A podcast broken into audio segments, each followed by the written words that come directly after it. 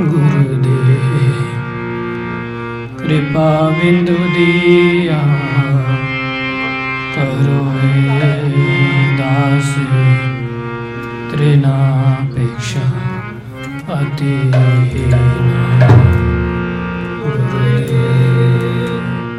कृपा विन्दु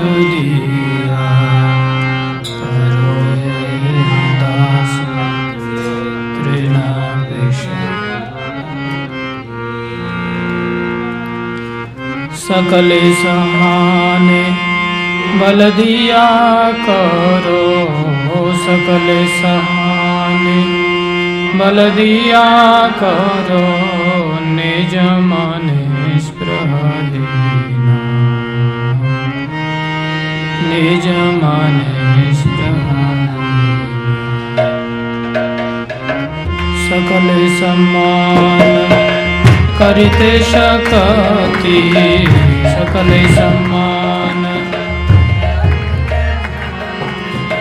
देहो नाथ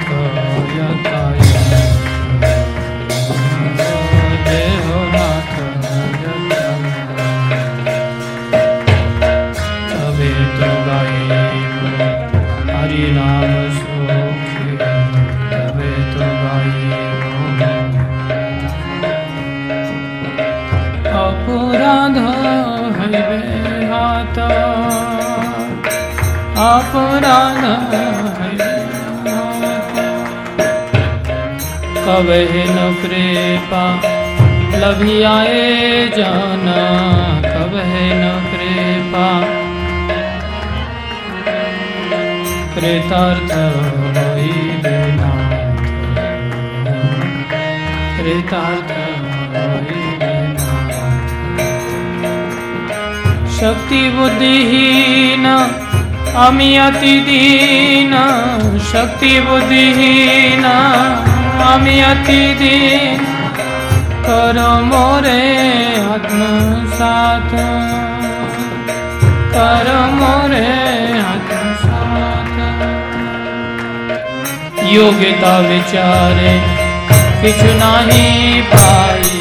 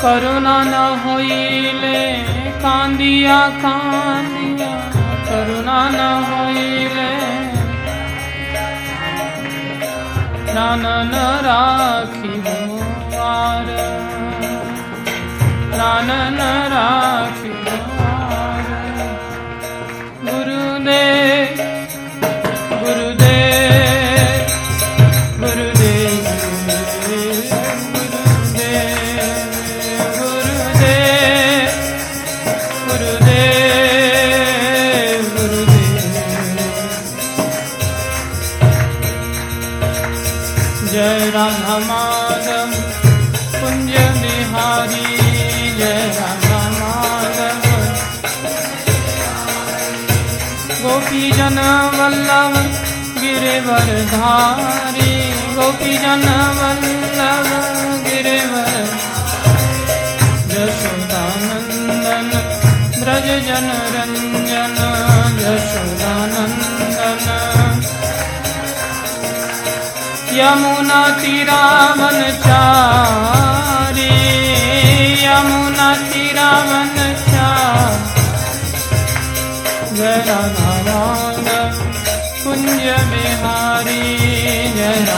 माधव हरे कृष्णा हरे कृष्णा कृष्णा कृष्णा हरे हरे। हरे राम हरे राम राम राम। हरे हरे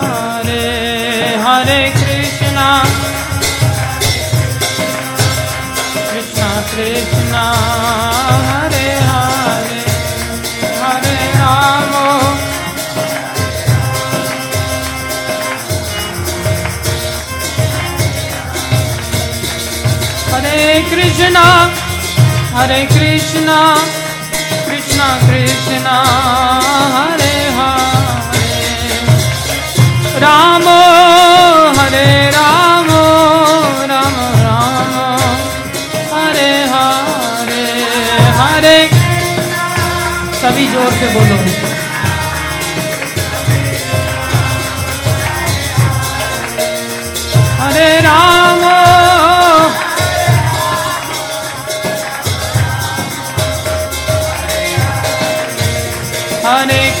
कृष्णा हरे कृष्णा कृष्णा कृष्णा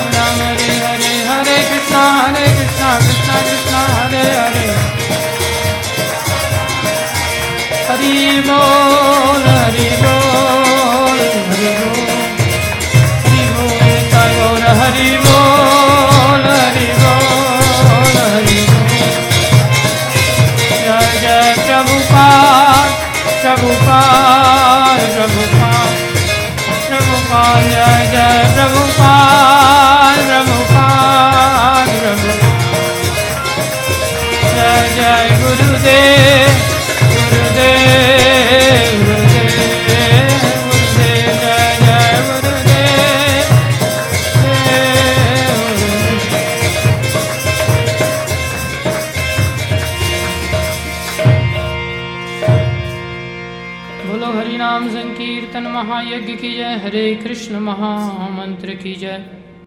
श्री श्री जगन्नाथ बलदेव सुभद्रा माता सुदर्शन जी महाराज की जय। श्री श्री गौ राधा कृष्ण भगवान की जय। श्री श्री गौर नेताई पंच तत्व की जय। आप लोगों ने प्रसाद पाया है ना? भोजन पाया ना सुबह में? तो जय क्यों नहीं आप लोग ज़ोर से बोल पा रहे हैं? ऐसा लगता है कि ताकत ही खत्म हो गई। हाँ जय ज़ोर से बोलो। प्रहलाद नरसिंह देव, भगवान की जय। षडगो स्वामी गण की जय। शिला गुरु परंपरा की जय। जगत गुरु शिल प्रभुपाद की जय। श्री गुरु महाराज की जय। अनंत कोटि वैष्णव वृंद की जय।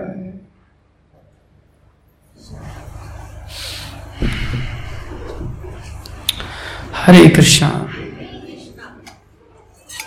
आप सबने सुना, मैंने हरे कृष्णा बोला था। धन्यवाद।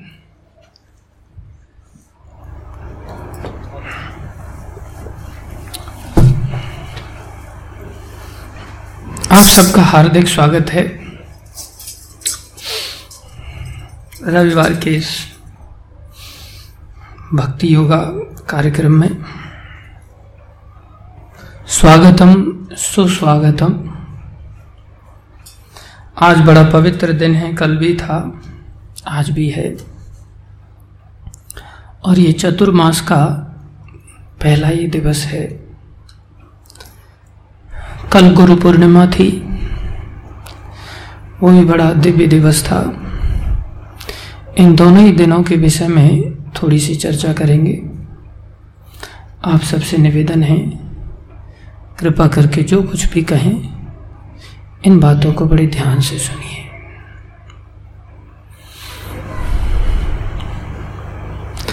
देखो कई बार हम जानते हैं कि इस चीज़ में कष्ट है लेकिन फिर भी अपने लाभ के लिए उसको कर, करते हम लोग किया जाता है। जैसे एक बालक के लिए पढ़ाई लिखाई करना उसको कष्टप्रद प्रतीत होता है लेकिन फिर भी पढ़ना लिखना उसके लिए अत्यंत आवश्यक है। उसको अच्छा लगे या ना लगे।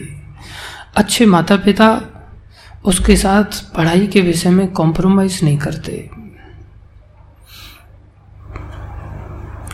अथवा दूसरे शब्दों में पढ़ाई लिखाई का वास्तविक अर्थ है अच्छे संस्कार प्राप्त करना,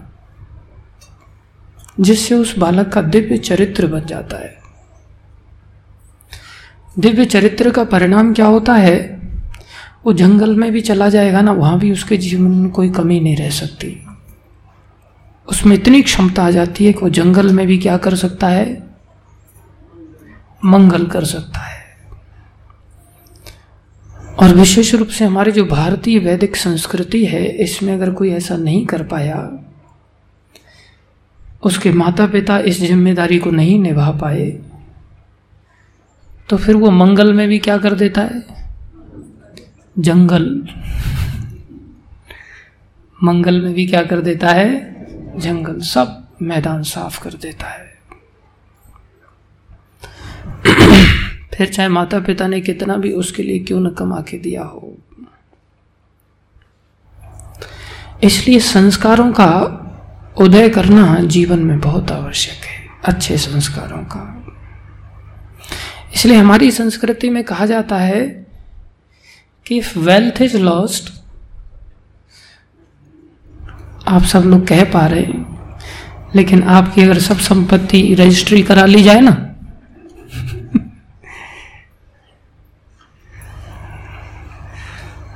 तो सब कोर्ट में केस कर देंगे इस्कॉन वालों ने हमारा सब छीन लिया?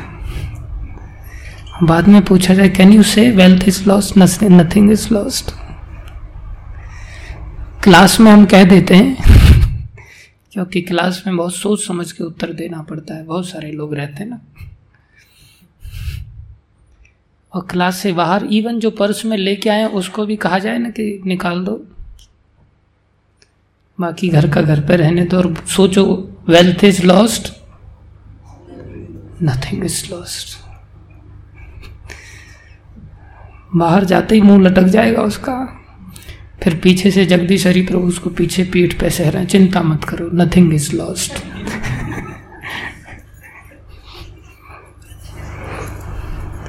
कठिन हो जाएगा उसके लिए। चाहे उसके सामने अपनी पॉकेट में मत रखो, लगे तो डोनेशन बॉक्स में डाल दो आप। तो भी भारी पड़ जाएगा उसको। लेकिन हमारी संस्कृति की शिक्षा तो यही है।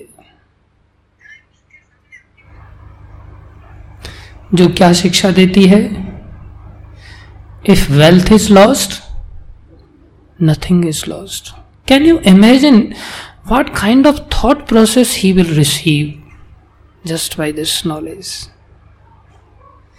कि उसकी सोच इतनी ऊंचाई पर चली जाती है कि धन को वो कुछ समझता ही नहीं। और आज के समय में हम क्या समझते हैं? धन ही सब कुछ है। अगर यहाँ पॉलिसी लागू कर दी जाए ना क्लास में आने पर सौ रुपए मिलेंगे। जस्ट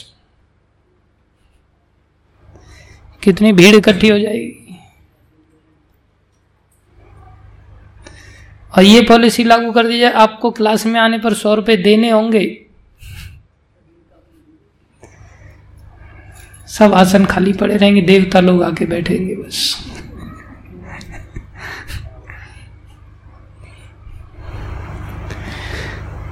क्या ऐसा ही थिएटर में होता नहीं है? हम मूवी देखने जाते हैं, सौ, दो सौ रुपये देते हैं कि नहीं? और वहाँ सीटें कैसी होती हैं? भरी रहती हैं। और यहाँ प्रसाद खिलाया जाता है तो भी बोले, नहीं, प्रसाद से काम नहीं चलेगा, दक्षिणा भी दो।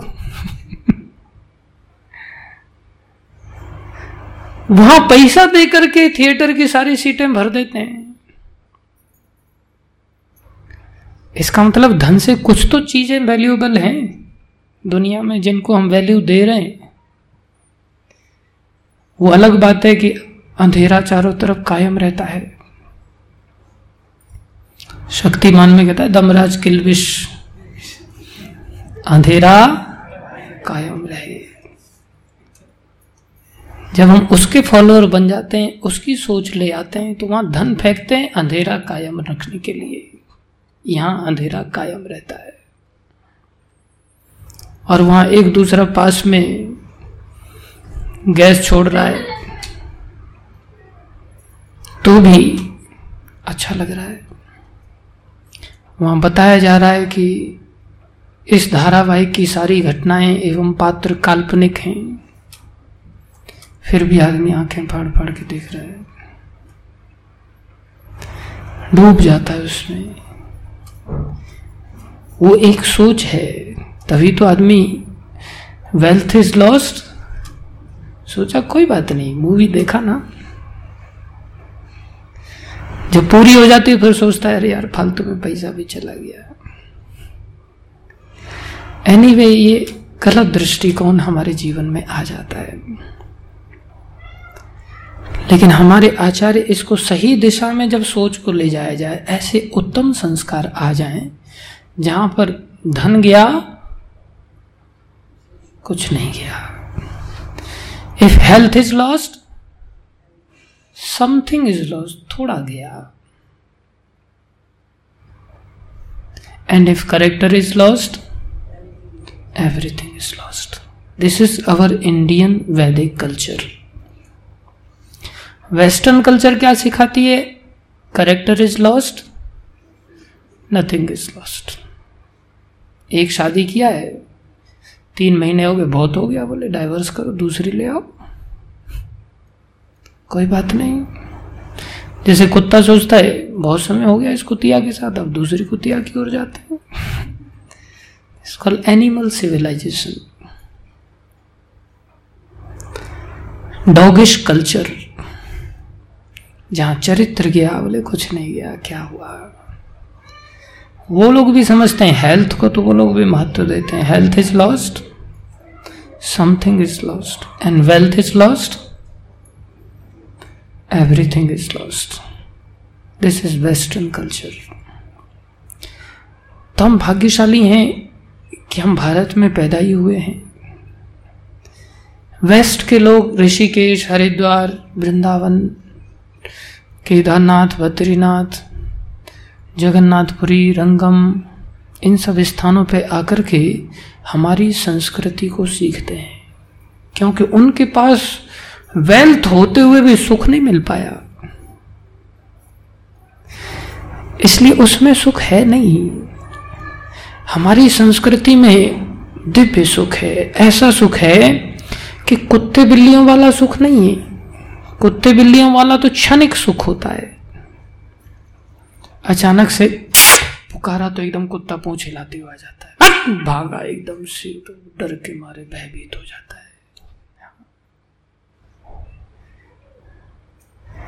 सारे जीवों को देखो कितना भय रहता है। शांति से एक मच्छर तो बेचारा अपना भोजन भी नहीं कर सकता शांति से। जैसे ही थाली पे बैठता है, दूसरा आदमी को थप्पड़ आ जाता है। कितना भयभीत अवस्था है जीवों की। हमारी संस्कृति अनंत सुख को देने वाली ऋषभदेव भागवत में कहते हैं, अपने पुत्रों को, सौ पुत्रों को, जिनमें से भरत सबसे बड़े थे, जिनके नाम से हमारे देश का नाम भारत वर्ष पड़ा। पहले इस देश का नाम इलावृत वर्ष था। बाद में भारत वर्ष पड़ा। उनको उनके पिता ने सिखाया था नायम देह देह भाजान निर्लोके कष्टान कामान अर्हताम बिडभुजाम ये। तपो दिव्यम पुत्र काय न सत्वम शुद्ध समात ब्रह्म सौख्यम तु अनंतम मेरे प्यारे पुत्र, नायम देह देव भाजा निर्लोके इस संसार में ये जो देह है, ये जो शरीर है, ये कष्टान कामान अरहताम बेड भुजाम ये कष्ट उठा करके कामनाओं की पूर्ति करने के लिए नहीं मिला है, ये शरीर इच्छाओं की पूर्ति करने के लिए नहीं मिला है, जो कि मल भोजी शूकर और कुकर के लिए भी उपलब्ध है। वो अनाज नहीं खाते, वो मल खाते हैं, जिसकी कीमत फ्री है, ज़ीरो है। हम अनाज खाते हैं, हम कीमती अन्न खाते हैं तो हमारे कुछ कीमती काम होने चाहिए, उनसे ज़्यादा बड़ा सुख प्राप्ति का लक्ष्य होना चाहिए। उनका सुख क्षणिक होता है तुम्हारा सुख तुम चाहो तो अनंत सुख की प्राप्ति कर सकते हो। जो कभी टूटता नहीं, कैसे मिलेगा? थोड़ी तपस्या करनी पड़ेगी इसके लिए। तपो दिव्यम पुत्र का न सत्वम। शुद्ध है समात प्यारे पुत्रो, अपनी सत्ता को थोड़ा शुद्ध करना पड़ेगा। ब्रह्म सौख्यम तो अनंतम। क्या मिलेगा तुम्हें? ब्रह्म सुख मिलेगा, जो कैसा है, अनंत होता है स्वभाव से। अभी जैसे हम लोग यहाँ मनुष्य शरीर में बैठे हैं, ऐसे कभी कुत्ते बैठे हुए देखे आपने? ऐसे कुत्ते बैठ जाएँ और एक महाकुत्ता बैठ करके सिंहासन पे प्रवचन दे रहा हो, देखो हाँ अभी चतुर्मास चालू हो रहा है। थोड़ी कथा सुनो इसकी। एकादशी आने वाली है, व्रत रखना है आगे से हमने। और कुत्ते सब क्लास से बाहर हाँ भाई बात ठीक कहा, एकदम व्रत रखना चालू कर देंगे। ऐसा वो लोग प्लानिंग कर सकते हैं? नहीं, उनके लिए तपस्या नहीं है। जैसे रेड सिग्नल पर रुक करके खड़े रहना कितनी तपस्या वाला काम लगता है। जबकि एक मिनट का ही वहाँ पर हॉल्ट होता है ज़्यादा से ज़्यादा, या दो मिनट का। दो मिनट का घड़ी वहाँ दिखाते हैं, इतने सेकंड बचे हैं, थोड़ा सा धैर्य धारण करो। सेकंड भी दिखाने पड़ते हैं उनको। लेकिन वहाँ रुकना भी कितना तपस्या भरा लगता है, ओहो। लेकिन फिर भी मनुष्यों से अपेक्षा की जाती है। इतनी देर में अगर कुत्ता आ जाए तो कुत्ते को पुलिस वाला पकड़ेगा क्या? सिग्नल ब्रेक करने पे? नहीं। हमसे तपस्या की अपेक्षा की जाती है। हम सिग्नल पर ब्रेक कर सकते हैं, अपने आप को रोक सकते हैं। रोकने से फ़ायदा किसको होगा? फ़ायदा किसको होगा? नहीं रुकने से कुत्ते को फ़ायदा होगा क्या? नहीं। कुत्ते की मौत मरेगा वो। क्या करने से? नहीं रुकने से। फ़ायदा हुआ या नुकसान हुआ उसको? नुकसान हुआ। हम रुक गए तो क्या हुआ? फ़ायदा होगा हम अपने लक्ष्य तक पहुँच पाएँगे। वो अपने लक्ष्य के बीच में ही लुढ़क जाएगा। इसलिए तपस्या हम लोगों के लिए बनी है। अन्य जीवों के लिए नहीं बनी है। इसलिए हमारी संस्कृति में ये इन येन केन प्रकारेन हमें अपनी सत्ता को शुद्ध करना है। क्या करना है? सत्ता को शुद्ध करना है। उसके लिए ही भगवान ने सारा अरेंजमेंट इस सृष्टि के साथ किया है। जो कुछ भी भगवान ने सृष्टि का निर्माण किया, उसमें जैसे होते हैं ना, कुछ बच्चे ऐसे होते हैं जो, ठीक है, मैं पढ़ूँगा, लेकिन मेरे को लैपटॉप दिलाओ पहले। तो घर वाले भी कंडीशन रख देते हैं। सेवेंटी परसेंट अप आएगा तो लैपटॉप दिला देंगे। अब लैपटॉप क्या पढ़ाई के लिए ले रहा है वो? बताओ। नहीं अगर पढ़ाई के लिए ले रहा होता तो घर वाले ये कंडीशन क्यों रखते उसके सामने के सेवेंटी परसेंट अप आएगा तो? वो तो उसमें मूवी देखने के लिए ले रहा है गेम खेलने के लिए ले रहा है, जो दूसरों के लैपटॉप में ताका झाकी करनी पड़ती है, उसको अपना आ जाएगा तो आराम से करेगा। ठीक है, मैं पढ़ाई तब करूँगा बाइक दिला दो स्कूटी दिला दो। तब पढ़ाई करूँगा, नहीं तो नहीं करूँगा। ठीक है, इस बार टेंथ में बोर्ड का एग्ज़ाम आएगा ना फिर नाइन्टी अप आएगा ना तो बाइक दिला देंगे। तो एक ओर से वो पढ़ाई से दूर की क्रियाएँ करना चाहता है, घूमना फिरना चाहता है मूवी देखना चाहता है, अपनी अन्य इच्छाओं की पूर्ति करना चाहता है। घर वाले चतुर हैं, बोले, इससे इसका भला तो होने वाला है नहीं, बर्बाद होगा। लेकिन ये मान मानेगा भी नहीं, जिद्दी इतना है। हम भी इससे थोड़े अटके हुए हैं, आखिरकार हमारा पुत्र है, विद्रोह कर देगा। ठीक है बेटा, तू हमसे ये लेना चाहता है, हम तेरे से ये लेना चाहते हैं। तो बीच में सेटिंग कर लेते हैं। तो डील फाइनल हो जाती है। तो घर वाले इधर से चतुराई दिखाते हैं, उसके ही भले के लिए, पढ़ाई से उनको क्या मिलने वाला है? वो तो अपने पैरों पर खड़े हैं, वो तो उल्टा उसका खर्चा उठा रहे हैं। उससे किसका भला होगा? उस बालक का ही भला होगा। घर वाले चतुराई से ऐसा करते हैं। और वो ऐसा सोच रहा है, मैंने घर वालों को नाइन्टी अप ला के दिया ना मैंने आपको? देर क्यों लग रही है अब? आई नहीं स्कूटी अभी तक। मतलब ऐसा सोच रहा घर वालों पे उपकार कर दिया जैसे उसने। क्या लाके दिया? तुम्हारे भले के लिए व्यवस्था की गई थी। उसकी गलत इच्छाएँ हैं, उनकी पूर्ति घर वालों को करनी पड़ रही है। ये सोचते हो कि जब ये पढ़ाई कर लेगा तो अपने आप ही धीरे धीरे मैच्योर हो जाएगा और आने वाले समय में इन सब चीज़ों का भी सदुपयोग कर लेगा। ये किसका उद्देश्य होता है? घर वालों का। और इसका उद्देश्य क्या होता है? कल पढ़ लिख करके मैं अगर खूब पैसा कमाऊँगा ना तो इनके सामने दर दर पे भीख नहीं मांगनी पड़ेगी। बार बार सौ रुपये दे दो, पाँच सौ रुपये दे दो, हज़ार रुपये दे दो। मैं अपने पैरों पे खड़ा होकर के फिर दो दो बाइक लेके घुमाऊँगा। खूब भोग करूँगा एंजॉय करूँगा। वो इस दृष्टिकोण से घर वालों के साथ कोऑपरेट करता है। घर वाले उसके साथ इस दृष्टिकोण से कोऑपरेट करते हैं, जिससे आगे चल करके हम जो वस्तुएँ दे रहे हैं, ये भी इसमें टर्न करके सही दिशा में इनका सदुपयोग करेगा। कोई बात नहीं, बाइक आ रही है तो घर वालों घर के लिए ही आ रही है। घर में कभी सामान सट्टा लाने के लिए हम भी इसकी स्कूटी यूज़ कर लिया करेंगे। क्या दिक्कत है? चार दिन इसको पकड़ा देंगे, बाद में हम भी थोड़ा अधिकार जमा लेंगे। आखिरकार घर का साधन घर में ही आएगा, घर के लिए ही काम आएगा। क्या दिक्कत है?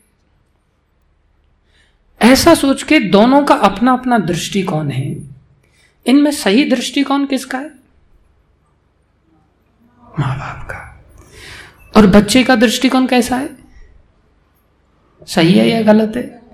बचपने का दृष्टिकोण है। अभी बालक है, उसकी बुद्धि इतनी मैच्योर नहीं हुई। इतना समझ में आया? अब इस एनालॉजी को रिलेट करना सीखो। भगवान श्री कृष्ण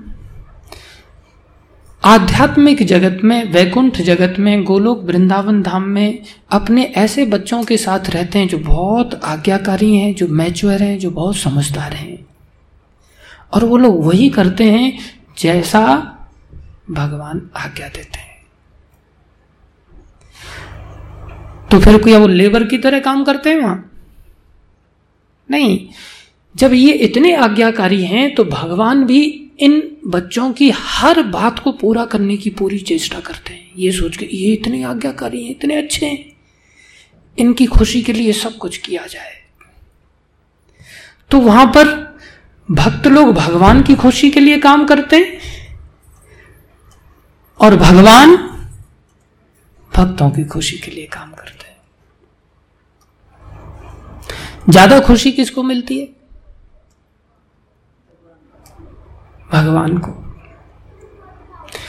अरे भक्त अणु हैं, छोटे हैं, भगवान विभु हैं, विशाल हैं। ताकत किसमें ज़्यादा है कुछ करने की? भगवान में। तो भक्त भगवान के लिए क्या करेगा? थोड़ा सा ही कर पाएगा ना, ज़्यादा ज़्यादा फूल चढ़ाएगा, फल चढ़ा सकता है। लेकिन भगवान सर्वशक्तिमान है। वो उसके लिए बहुत कुछ कर सकते हैं। तो ज़्यादा खुशी फिर किसको मिलेगी? कौन किसके लिए ज़्यादा कर पा रहा है? भगवान भक्तों के लिए ज़्यादा कर पा रहे हैं तो ज़्यादा प्रसन्न कौन होंगे? भक्त लोग। ज़्यादा प्रसन्न कौन होंगे? भक्त लोग। जैसे माता पिता बहुत सारा सामान लेकर के आते हैं। किसके लिए लेके आते हैं घर में? बच्चों के लिए। तो बच्चे लोग एक आम नहीं, दो दो, तीन तीन आम खा जाते हैं और पिता कितना खाता है? कई बार एक खाता है या आधा खाता है। क्या सोच के खाता है? बच्चे खा लेंगे। और बच्चे क्या सोचते हैं? उसको दो मिल गए। मेरे को एक ही पार्शलिटी की जा रही है मेरे साथ। ले भैया, तू दो और ले ले। तो बच्चे कितने खा रहे हैं? दो दो, तीन तीन। लेकिन माता पिता का प्रेम इतना ज़्यादा है कि बच्चे दो दो तीन तीन आम खा करके पेट बाहर आ रहा है ना उनका तो माता पिता को ऐसा लग रहा है हमारा ही पेट बाहर आ रहा है। उनको ऐसा लग रहा है हम ही आम को खा रहे हैं। प्रेम के कारण that is called extended sense gratification अगर बच्चों के पेट भरने में उनको आनंद आता तो बाहर इधर उधर अनाथ बच्चे घूमते, उनको खिला के आनंद आएगा क्या? उनको नहीं खिलाते वो लोग। अपने ही बच्चों को खिलाते हैं क्योंकि उनके शरीर से पैदा हुए ना। इसलिए उनकी ही एक्सटेंडेड इंद्रियाँ हैं वो।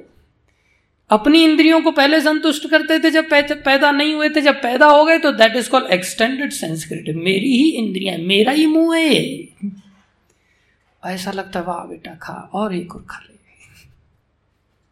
अपने हिस्से का भी दे देते कई बार।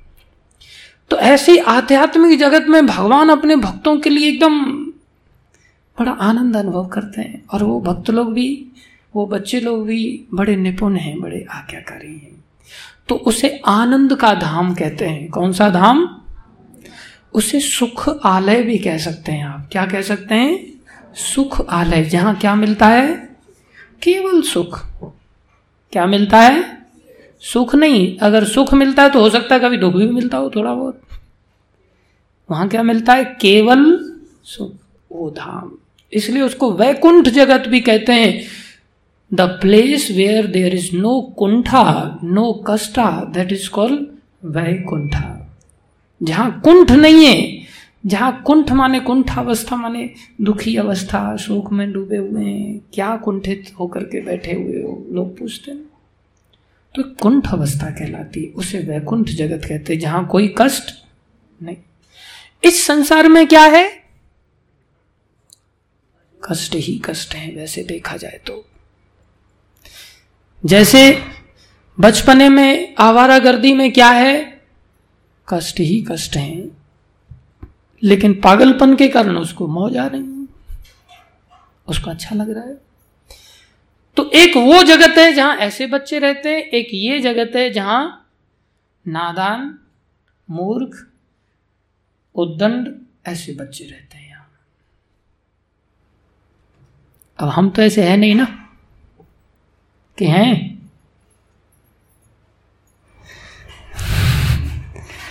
हम लोग वैकुंठ में हैं या नीचे हैं? हम इस कुंठ जगत में रह रहे हैं। नादान, उद्दंड, बदमाश ऐसे जब शब्दों की उपयोग में लाए जाते तो हमको ऐसा लगता है, हम नहीं है, बाकी सब ऐसे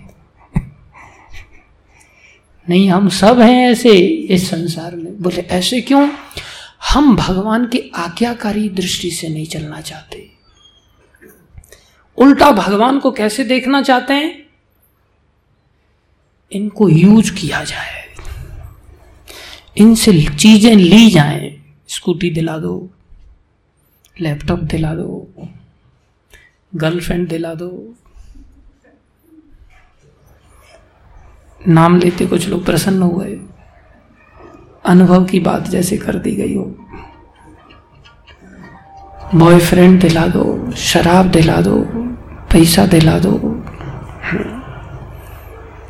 ये सब चीज़ें हम भगवान से चाहते हैं यूज़ करना। समझ में आया? तो भगवान भी क्या सोच रहे हैं? अब बच्चे तो हैं ही आखिरकार हम उनके। तो हमारे साथ वो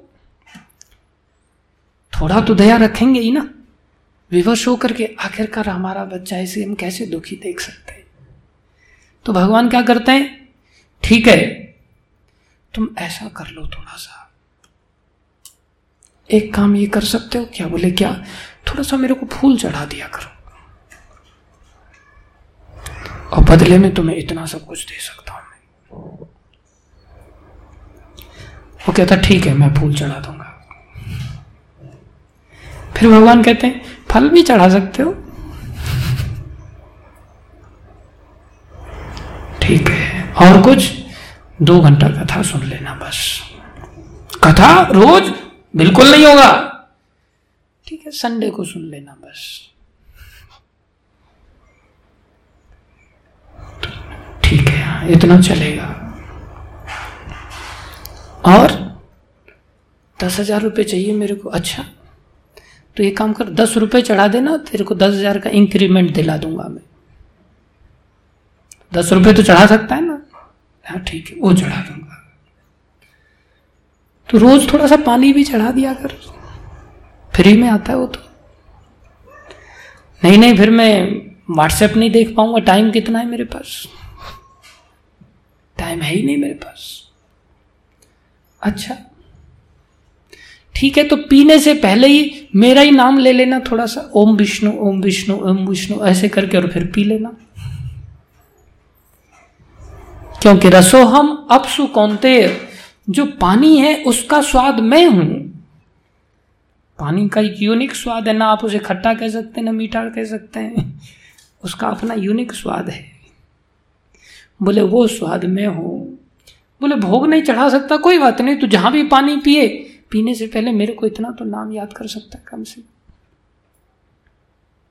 और? बोले, तुलसी को थोड़ा प्रणाम कर लेना। या उसको दो तीन बूंदे डाल देना पानी की। थोड़ा मेरे को भी कहीं प्रणाम कर लेना। क्या जाता है तेरा?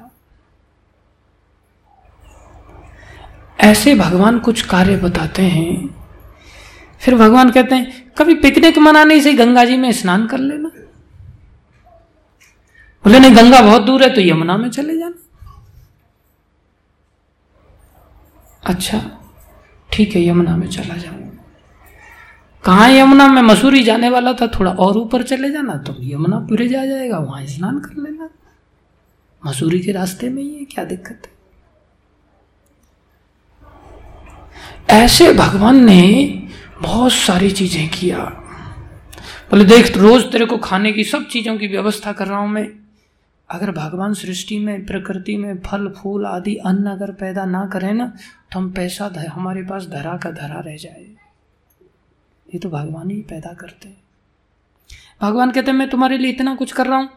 तुम मेरे लिए एक दिन भूखा नहीं रह सकता थोड़ा सा। मेरे को याद नहीं कर सकता उस दिन सब चीज़ों की याद छोड़ के, खाने पीने, सोने आदि सब चीज़ों को छोड़ के मेरी याद कर लेना।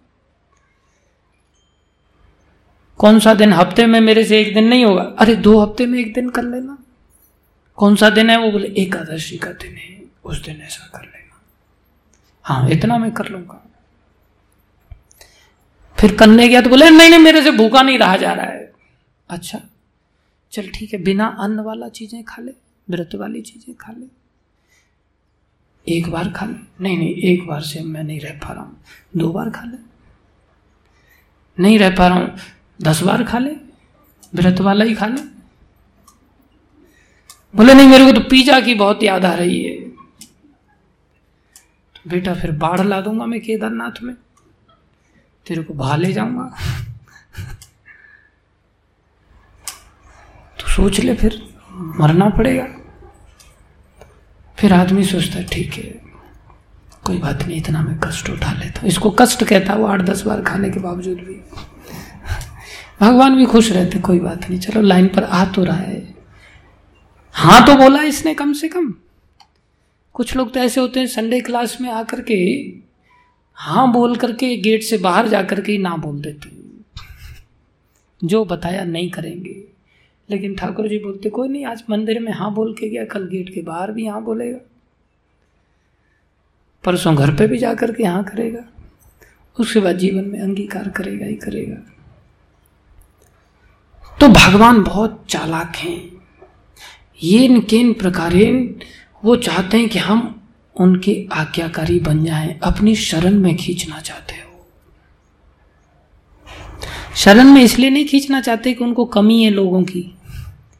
भूखे मर रहे हैं वो। नहीं, वो बने ही हैं शरण देने के लिए। जैसे ये पेट बनाई है, सबको शरण देने के लिए। पेट किस लिए बना है? सबको शरण देने के लिए। हाथों को भी, पैरों को भी, खोपड़ी को भी। आँखों को भी, सब अंगों को पेट शरण देने के लिए ही बना है।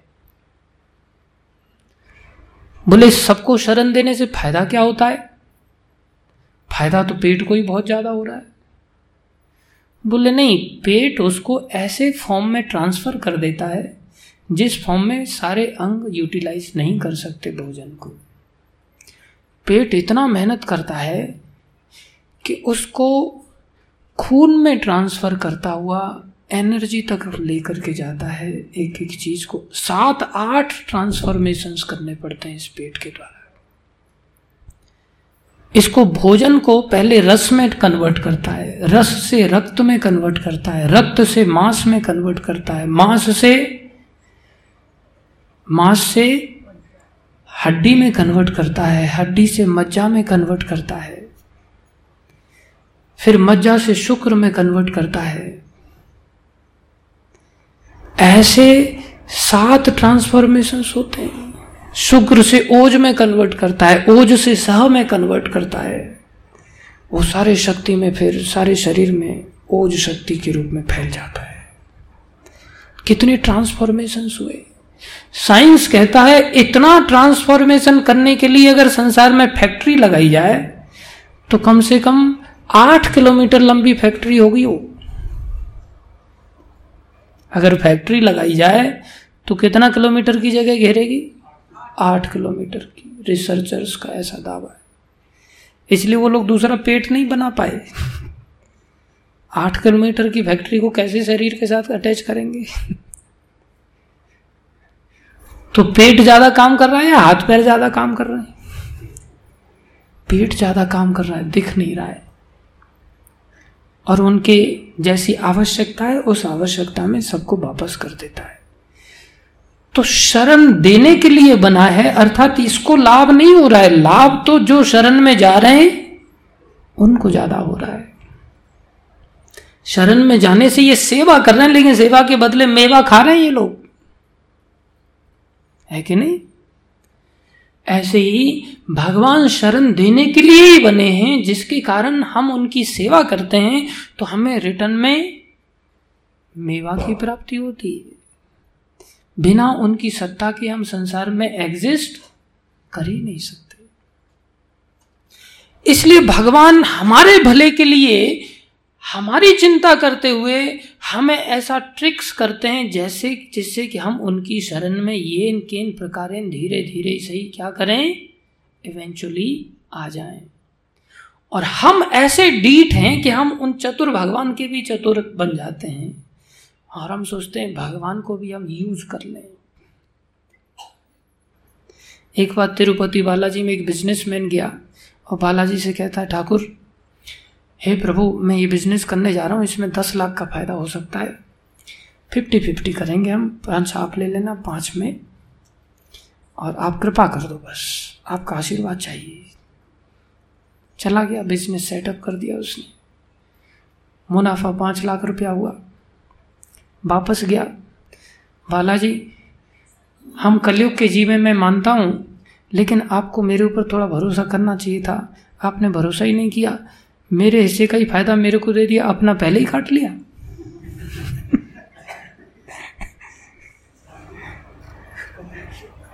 पाँच लाख का फ़ायदा आपने दिया मेरे को, मेरी बात हुई थी, दस का होने वाला था। पाँच लाख का मेरे को दे दिया, इसका मतलब आपने पाँच लाख अपने आप पहले से ही कटिंग कर लिया।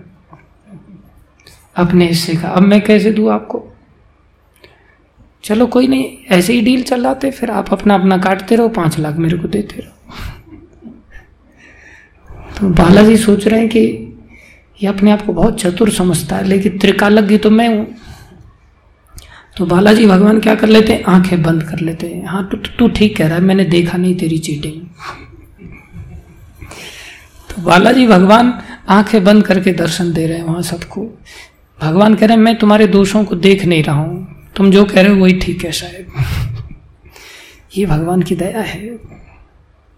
और इधर जगन्नाथपुरी में ठाकुर जी आँखें खोल खोल करके देख रहे हैं, एकदम विशाल आँखें। देख रहे हैं, इसने छोटा सा पत्ता चढ़ाया था, लेकिन बड़ी आँखों से देखते हैं तो बड़ा दिखता है। ठाकुर जी बोले, तूने तो बड़ा पत्ता चढ़ाया तुलसी का। है छोटा सा ही। इसलिए भगवान गुणों को जो छोटे मोटे हैं, उनको भी भगवान बड़ा बड़ा करके देखते हैं। ये ठाकुर जी की दया है। इसलिए कभी हमसे अच्छा कुछ हो जाए तो जगन्नाथपुरी जाना चाहिए। कुछ अच्छा कर लें तो किधर जाना चाहिए। जगन्नाथपुरी। ठाकुर जी को थोड़ा सा बता देना चाहिए। तो ठाकुर जी उसको और बड़ा देखते हैं। अरे हाँ तू तो बहुत बढ़िया है, शाबाश। और कुछ गड़बड़ हो जाए तो किधर जाना चाहिए? तिरुपति बालाजी चले जाना चाहिए। प्राय हम ज़्यादा क्या करते हैं? गड़बड़ ज़्यादा करते हैं। इसलिए इस बार तिरुपति की यात्रा निकालेंगे हम लोग। आप सब लोगों को आमंत्रित करेंगे। चल सकते हैं आप। आप लोगों ने तो गड़बड़ किया ही नहीं था ना, इसलिए हरी बोल बोल ही नहीं रहे थे आप लोग। चलो, पुरी की यात्रा भी निकालेंगे। अच्छे ज़्यादा किए ना आप सभी ने, कर्म। इसलिए पूरी जाने की इच्छा है। अच्छी बात है। और किसी ने अगर शुद्ध भक्ति की हो तो उसको वृंदावन जाना चाहिए। वहाँ राधा श्याम सुंदर प्रेम के भूखे हैं। मतलब जो सुधर गया हो और फिर भगवान का आज्ञाकारी बनने लग गया हो, जो गोलोक वृंदावन वैकुंठ के जाने के लायक उसमें थोड़े गुण आने लगे हों तो उसको रिपोर्ट करने कहाँ जाना चाहिए? कितना समय हो गया, कब तक? मैं यहाँ कुंठ जगत में पड़ा रहूँगा। आप देखो ना बिहारी जी। अब तो वापस ले चलो। इसलिए भगवान ने सब प्रॉपर व्यवस्थाएँ करके रखी हुई है। और जो अगर नहीं शुद्ध हो पा रहा हो, गड़बड़ पे गड़बड़ किए जा रहा है अच्छा कुछ कर नहीं पा रहा है, भक्त बन नहीं पा रहा है तो उसे बद्रीनाथ के पास देहरादून में रहना चाहिए, तपस्या करनी चाहिए। ये तपोभूमि है। जहाँ ठाकुर जी स्वयं बद्री नारायण तपस्या करके हमको दिखा रहे भजन करो, तपस्या करो। तब बद्रीनाथ यात्रा लेकर के जाएँगे। करना ही नहीं कोई चाहता तपस्या, इसलिए हरि बोल कोई बोल ही नहीं रहा है। अरे चार धाम बंद है, इसलिए ऐसा कह रहे हैं। कोई नहीं, यहाँ खुली हुई है। यहाँ बद्रीनाथ में, तिरुपति बालाजी में, वृंदावन के कृष्ण में और जगन्नाथ जी में कोई अंतर नहीं है। यहाँ आपको सब चीज़ें ऑल इन वन में पैक में दिया जाएगा यहाँ। यहाँ आकर के आप सुविधा ले सकते हैं। कुछ लोग हैं जो गुल्ली मारते रहते हैं। सही कह रहा हूँ, गलत कह रहा हूँ? बदमाशी छोड़ दे तो। गुल्ली नहीं मारने का रेगुलर आने का। तो यहाँ हमें आकर के अच्छा फ़ायदा उठा सकते हैं, लाभ ले सकते हैं। भले के लिए बोला जा रहा है, डांट फटकार नहीं लगाई जा रही। रोज थोड़ी यहाँ आना होता है, कम से कम संडे संडे तो आ ही सकते हैं। तो मूल रूप से भगवान ने हमें ऐसी सुविधाएँ दी हैं कि कदम कदम पर हम कैसे भी भगवान की ओर मुड़ सकें। और हम कैसे चतुर चालाक हैं कि हम सोचते हैं कदम कदम पर भगवान से कैसे बच के भोगों में चले जाएँ। ये हमारी विडंबना है।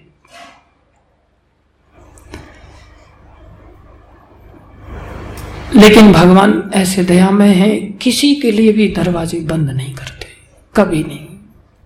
कितना भी कोई व्यक्ति पतित हो जाए। भगवान कहते हैं कि अनंत काल में ये रात दिन पाप कर्म भी करता रहे तो भी इतने पाप कर्म नहीं कर सकता, जितना कि मैं दया कर सकता हूँ। जितना कि मैं दया कर सकता हूँ। ये भगवान की अद्भुत कृपा है। इसलिए दया करने के लिए ही भगवान ने हम सब लोगों को चाहे हम भक्त हों या ना हों हमें पानी देते हैं हवा देते हैं प्रकाश देते हैं खड़े रहने के लिए ज़मीन देते हैं। अन्यथा जहाँ खड़े हों वहीं भगवान आ, कुछ ऐसा विस्फोट कर सकते हैं कि नहीं कर सकते? ज्वालामुखी फटते हैं कि नहीं? जहाँ खड़े हों जगह जगह से फाड़ सकते हैं भगवान। कोई आश्चर्य है इसमें? भगवान चाहे तो कुछ भी कर सकते हवा के साथ ही तूफ़ान ला दे। बरसात के साथ ही बाढ़ ला दे। सब मैदान साफ़ हो जाएगा कि नहीं? जबकि लोग कितने दुष्कर्म करते हैं। रात दिन दुष्कर्म करते भगवान के कभी याद भी नहीं करते। फिर भी भगवान सब कुछ देते हैं। तो कौन बड़ा है? दया बड़ी है या पाप बड़ा है? दया पापों के परिणाम स्वरूप इसका मतलब ये नहीं, ये भी नहीं कि हम कष्ट नहीं पाते, कष्ट भी भगवान देते हैं, लेकिन कष्ट मारने के लिए नहीं देते, कष्ट सुधारने के लिए देते जैसे सरकार पकड़ के जेल में डालती है तो जेल में डालते ही गोली भी मार सकती है। कौन पूछने वाला सरकार को? सरकार के पास पचास बहाने, बिना स्लिप किए गाड़ी को उल्टा कर सकती है और विकास दुबे का काउंटर कर सकती बोले, भाग रहा था उसको क्या ज़रूरत है? कि ज़बरदस्ती गाड़ी को पलटाना है, बोले टायर घिसा और यहाँ पलट गई, कुछ नहीं, ऐसे उलट दो। टोल नाके पे सारी सिक्योरिटी को रोक दो, सारे मीडिया को रोक दो, और बाद में कोर्ट में खाली दिखाना ही है, बस कोर्ट भी तो उसका ही है। तो उनको मारना ही है तो फिर ऐसे बदमाशों को मार भी सकते हैं ना। लेकिन भगवान क्या करते हैं? सरकार जैसे सुधारती है जेल में डाल करके कष्ट के साथ सुधरने का मौका देती है, ऐसे ही भगवान भी हमें सुधरने का अवसर देते हैं। और वो अवसर हर स्तर पर देते हैं, हर स्तर पर। कुछ लोग जल्दी सुधर जाते हैं, कुछ लोग देर से सुधरते हैं। तो भगवान ने जैसा जिसका स्वभाव है, उस स्तर पर काम करने के लिए सारी सृष्टि को चार वर्णों में विभाजित किया। अभी तक जो हमने कहा, उसका अर्थ आप लोग समझ गए? एक भगवान का धाम, एक ये संसार। भगवान के धाम में सब आज्ञाकारी, यहाँ सब हम बदमाश। अवज्ञाकारी। भगवान से छल करने वाले, चीटिंग करने वाले, अपना स्वार्थ देखने वाले, भगवान की कोई परवाह नहीं करते। भगवान फिर भी हमारी चिंता करते हैं। तो भगवान इस संसार में क्या मोटो लेकर के इस संसार को बनाते हैं? हम सभी ये इनके इन प्रकार सुधर जाएँ बस। और फिर से कहा चले जाएँ? गोलोक वृंदावन धाम में।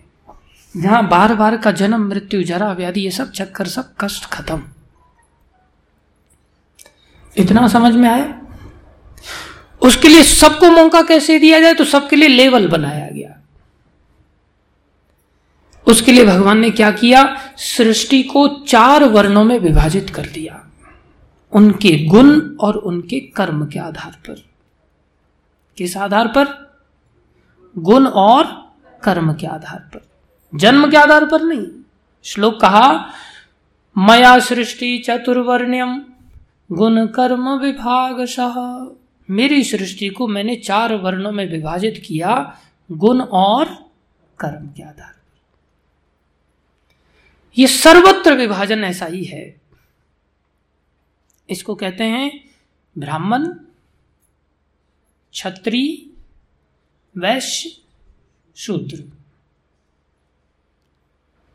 ये साइंटिफिक विभाजन है, वैज्ञानिक विभाजन है, इसके बिना सृष्टि चल नहीं सकती। लोगों ने शूद्र शब्द को निकाल करके इसको घृणित माना, और लोग कहने, शूद्र? अरे यार, जबकि शास्त्र की दृष्टि में शूद्र शब्द घृणित शब्द नहीं है। शास्त्र कहता है सोचा द्रवित इति शोद्र। बोले, जो सोच अवस्था को देख करके द्रवीभूत हो जाए, जिसका हृदय पिघल जाए, वो कौन है? शूद्र है। शूद्र शब्द बड़ा पवित्र शब्द है। अर्थात सोच माने शोक अवस्था। शोक अवस्था को देख करके जिसका हृदय पिघल जाए और वो सामने आकर के सहयोग करना चाहे वो कौन है? शूद्र। या जो गंदगी को देख करके उसको शुद्ध करना चाहता है साफ़ करना चाहता है स्वच्छ बनाना चाहता है उस गंदगी को देख करके उसकी परिस्थिति को देख करके उसका हृदय पिघल जाए और सोचे इसको साफ़ किया जाए वो कौन है? शूद्र। अब जैसे हम थाली में खा खा करके खाली छोड़ देंगे और कोई थाली साफ़ ही नहीं करेगा तो हम आगे कैसे खा पाएँगे? तो कोई व्यक्ति थाली साफ़ करने के लिए लगेगा कि नहीं लगेगा? अब थाली साफ़ करने वाला खुद ही कोई व्यक्ति वॉलेंटियर बन करके आए तो वो श्रेष्ठ है या निकृष्ट है?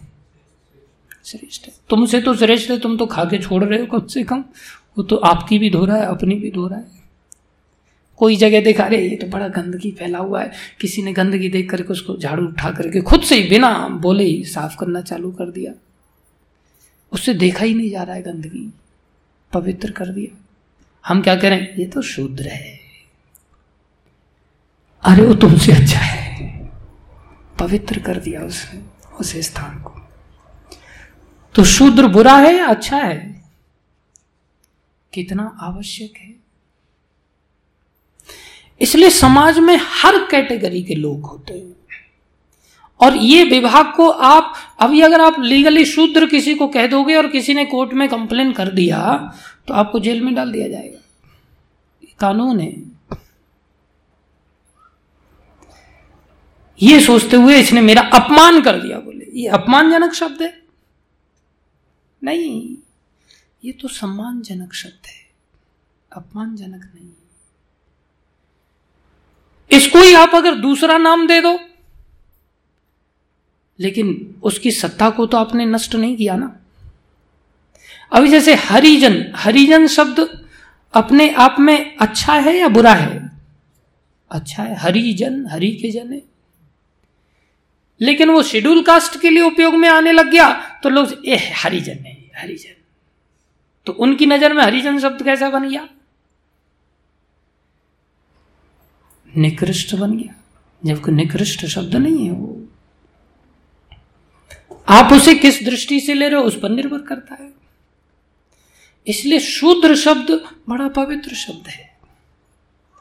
तो चार वर्ण आवश्यक है समाज को चलाने के लिए। अब हर व्यक्ति झाड़ू ही लगाता रहे, झाड़ू ही लगाता रहे, कुछ और सोचे ही नहीं, कुछ दिशा ही ना दे तो फिर कैसे काम चलेगा? कोई ऐसा ग्रुप भी चाहिए जो चीज़ों को स्ट्रीमलाइन कर सके, दिशा दे सके।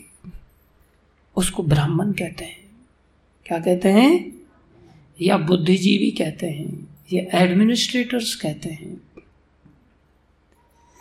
सेकंड क्लास है, किसी ने बढ़िया सब कुछ प्रोटेक्ट कर दिया, सब कुछ बढ़िया बना दिया, सब डिज़ाइन कर दिया, हर चीज़, उसको कोई रक्षा करे नहीं। कैसे चलेगा? इसलिए उसके लिए आपके सिद्धांतों को जो आपने बनाया, जिससे सब सिस्टम स्मूथली चले, समाज स्मूथली चले, उस समाज के नियम कानूनों को कोई भंग ना करे, दूसरा व्यक्ति उसके लिए फौज लगती है। उसको क्षत्रिय कहते हैं। नाम आप डिफेंस दे दो उसको दूसरा। लेकिन क्या उसके बिना रह सकते हैं? विभाग बनाना पड़ा कि नहीं बनाना पड़ा? एजुकेशन मिनिस्ट्री आई कि नहीं आई? वही ब्राह्मण का काम था शिक्षा देना। यजन याजन पठन पाठन दान प्रतिग्रहण। ये ब्राह्मण का काम था। उसी को आपने नाम बदल करके क्या दे दिया? बोले, ये तो जाति पाति फैला दिया इन्होंने, छुआछूत फैला दिया अरे, इसके बिना आप सत्ता में रह ही नहीं सकते। ये तो भगवान का बनाया हुआ सृष्टि है। भगवान की सृष्टि में इनकी सत्ता रहेगी रहेगी, तभी ये सृष्टि चलेगी, अन्यथा चल ही नहीं सकती। ये वैज्ञानिक है। इसलिए आपको एजुकेशन मिनिस्ट्री बनानी पड़ी। आपको डिफेंस मिनिस्ट्री बनानी पड़ी, जिसको क्षत्रिय कहते हैं। बोले एजुकेशन वाले एजुकेशन कर रहे हैं, इधर डिफेंस वाले डिफेंस कर रहे हैं। पैसा नहीं आएगा, धन नहीं आएगा तो कैसे चलेगा इनका जीविका? धन अर्जन करने वाले भी चाहिए। उनको शास्त्र में वैश्य कहते हैं। यहाँ आपको वाणिज्य विभाग देना पड़ा। बिना वाणिज्य के आपने कैसे कर लेंगे लोगों से, कैसे लोगों को चलाएँगे? इसलिए कुछ लोग ऐसे चाहिए जो बिज़नेस में एक्सपर्ट हों। तो वाणिज्य विभाग आया कि नहीं आया? फिर इन तीनों वर्गों के लिए कोई काम करने वाला चाहिए। हर प्रकार का काम दे दिया जाए जिनको। आदेश पर काम करने वाले। उसको नौकरी चाहिए किसी न किसी जगह पर। उसको नौकर कह देते। उसी को शूद्र कहा जा रहा था शास्त्र में। ये फोर्थ ग्रेड की नौकरी है। आपने ग्रेड चेंज कर दिया। First grade, second grade, third grade, fourth grade. बोले, ग्रेड अच्छा लग रहा, शूद्र अच्छा नहीं लग रहा था। जबकि हर समाज में ऐसी सत्ता है। अर्थात, पक्षियों में भी ऐसा ही देखा जाता है। पक्षियों में भी ब्राह्मण समाज के वर्ग के पक्षी हैं। जैसे कबूतर आदि है। अहिंसक हैं ये, हिंसक जान, पक्षी नहीं। ऐसे ही वहाँ पर क्षत्रिय समाज के पक्षी भी हैं, जिसे बाज कहा जाता है, जो पक्षियों का राजा है, जो रक्षा करता है। ऐसे ही वैश्य समाज के पक्षी हैं, जिसको चील आदि कहा जाता है। शूद्र समाज के पक्षी हैं, जिन्हें कौआ आदि कहा जाता है, जो सब जगह साफ़ सफ़ाई वगैरह का ध्यान रखते हैं, गंदगी को खा जाते हैं। जानवरों में देखा जाता है ऐसा। गाय आदि देखे जाते हैं। ब्राह्मण वृत्ति की पाई जाती है। शांत, गंभीर, समझदार, एक जगह पर आराम से बैठ सकते हैं। शेर आदि क्षत्रिय वृत्ति का पाया जाता है, जो एक जगह बैठ नहीं सकता। रजोगुनी है। ऐसे ही अन्य पशु, भैंस, हाथी वगैरह, ये वैश्य प्रकृति के पाए जाते हैं, जो पालन करते हैं समाज का, सहयोग करते हैं। ऐसे ही गधा आदि अन्य जानवर हैं जो शूद्र प्रवृत्ति के पाए जाते हैं। वृक्षों में भी ऐसा देखा जाता है। पीपल आदि ब्राह्मण प्रकृति के वृक्ष हैं, जो ओजोन जैसी गैस जनरेट करके समूल सृष्टि का रक्षण करते हैं। और नीम आदि क्षत्रिय प्रकृति के पाए जाते हैं, जिससे कि समाज में बीमारियों से रक्षा होती है। अन्य फलदार वृक्ष वैश्य प्रकृति के पाए जाते हैं। और जो कटीले वृक्ष होते, जिससे जंगल की सत्ता बनी रहती है, अन्यथा सब लोग जंगल को काट काट के खा जाए। बबूल आदि ये सब शूद्र प्रकृति के वृक्ष पाए जाते हैं। इनके बिना सृष्टि एग्जिस्ट कर ही नहीं सकती। इसलिए मनुष्यों में जो चार प्रकृति पाई जाती हैं कौन कौन सी? ब्राह्मण, क्षत्रिय, वैश्य, शूद्र, ये समाज में अपने अपने स्वभाव के अनुसार अपने अपने स्तर पर भगवान के लिए काम करने के लिए इनकी योग्यता अनुसार मौका दिया जाता है। और वहाँ से इनकी धीरे धीरे धीरे धीरे प्रगति होती है। इस सिस्टम में ये जब काम करते हैं तो। इन सब के लिए शास्त्र अलग अलग तरह के आदेश देते हैं। वो सभी लोगों को इन आदेशों का पालन करना होता है। बस इतना करना होता है। बदले में आपकी सारी इच्छाओं की पूर्ति भगवान करते हैं। इसलिए इन चारों आश्रमों के लोगों के लिए चार प्रकार के उत्सव हमारे शास्त्रों में दिए जाते हैं। जिससे इन उत्सवों की महिमा को समझते हुए हम इन उत्सवों के माध्यम से और आगे तेज़ी से बढ़ें। तो ब्राह्मण बनने के लिए जीव को गुरु की आवश्यकता होती है। इसलिए ब्राह्मणों के लिए सर्वश्रेष्ठ त्योहार हमारी संस्कृति में दिया जाता है, उसको गुरु पूर्णिमा कहते हैं, जो कल के दिन था। इस दिन ब्राह्मण लोग जो कि ब्रह्म को जानने की चेष्टा करते हैं, इसलिए वो ब्राह्मण कहलाते हैं। और वो गुरु के ऋणी होते हैं और गुरु का बड़ा धूमधाम से उनका आराधना करते हैं, उनकी शरण ग्रहण करते हैं, उनकी सेवा करते हैं। उनके प्रति कृतज्ञ अनुभव करते हैं। इसलिए ब्राह्मणों का त्यौहार कौन सा होता है? गुरु पूर्णिमा का त्यौहार होता है। क्षत्रियों का त्यौहार जो क्षति से रक्षा करते हैं, जिसमें कि सत्य से विजय की प्राप्ति असत्य से सत्य जीतता है, सत्य की विजय होती है। वो त्योहार है दशहरा का त्योहार, जिस दिन भगवान श्री राम रावण पर विजयी होते हैं, जबकि रावण इतना शक्तिशाली सोने की लंका दस सरों वाला अपार वरदानों से युक्त ब्रह्मा जी से लेकर के फिर भी वो पराजित हुआ। इसलिए दशहरा के दिन क्षत्रिय लोग उत्सव मनाते हैं, भगवान राम का आश्रय ग्रहण करते हैं, भगवान राम की शरण लेते हैं, उनके भक्त बनते हैं, आगे बढ़ते हैं। इसलिए दशहरा मनाया जाता है। और वैश्यों का त्योहार, जो धन के प्रति आसक्त होते हैं, हमारी संस्कृति में उनके लिए त्योहार दीपावली मनाई जाती है, जिसमें लक्ष्मी देवी का धनतेरस आदि के दिन पूजन होता है। वो लक्ष्मी की आराधना करते हैं। लेकिन ये लक्ष्मी जहर की बहन है, क्योंकि जब समुद्र मंथन से लक्ष्मी देवी का प्राकट्य हुआ तो समुद्र से पहले हलाहल भी निकला। जो जहर है, इसलिए धन को लेकर के दुनिया एक दूसरे को मारने पर तुल जाती है। वो कब होता है? जब धन का उपयोग हम बुद्धि पूर्वक नहीं कर पाते, हम बुद्धिहीन अवस्था में धन का आश्रय लेते हैं। इसलिए लक्ष्मी जी के साथ वहाँ पर गणेश जी को पूजा जाता है। इसलिए किसकी आराधना होती है उस उत्सव में? लक्ष्मी गणेश गणेश जी बुद्धि दाता है, विघ्नों के हरण करने वाले हैं। इसलिए गणेश जी बुद्धि देते हैं, गधे, इस पैसे का सदुपयोग करो, दुरुपयोग मत करो। मांसाहार, मदिरापान, इसको कहते हैं मांस, मत्स्य, मदिरा, मुरा और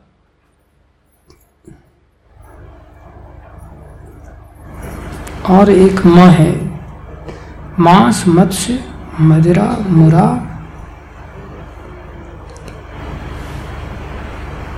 ये पाँच माँ हैं जो तमोगुनी लोगों के लिए उपयोग में आती पांचवा माँ मैं भूल रहा हूँ।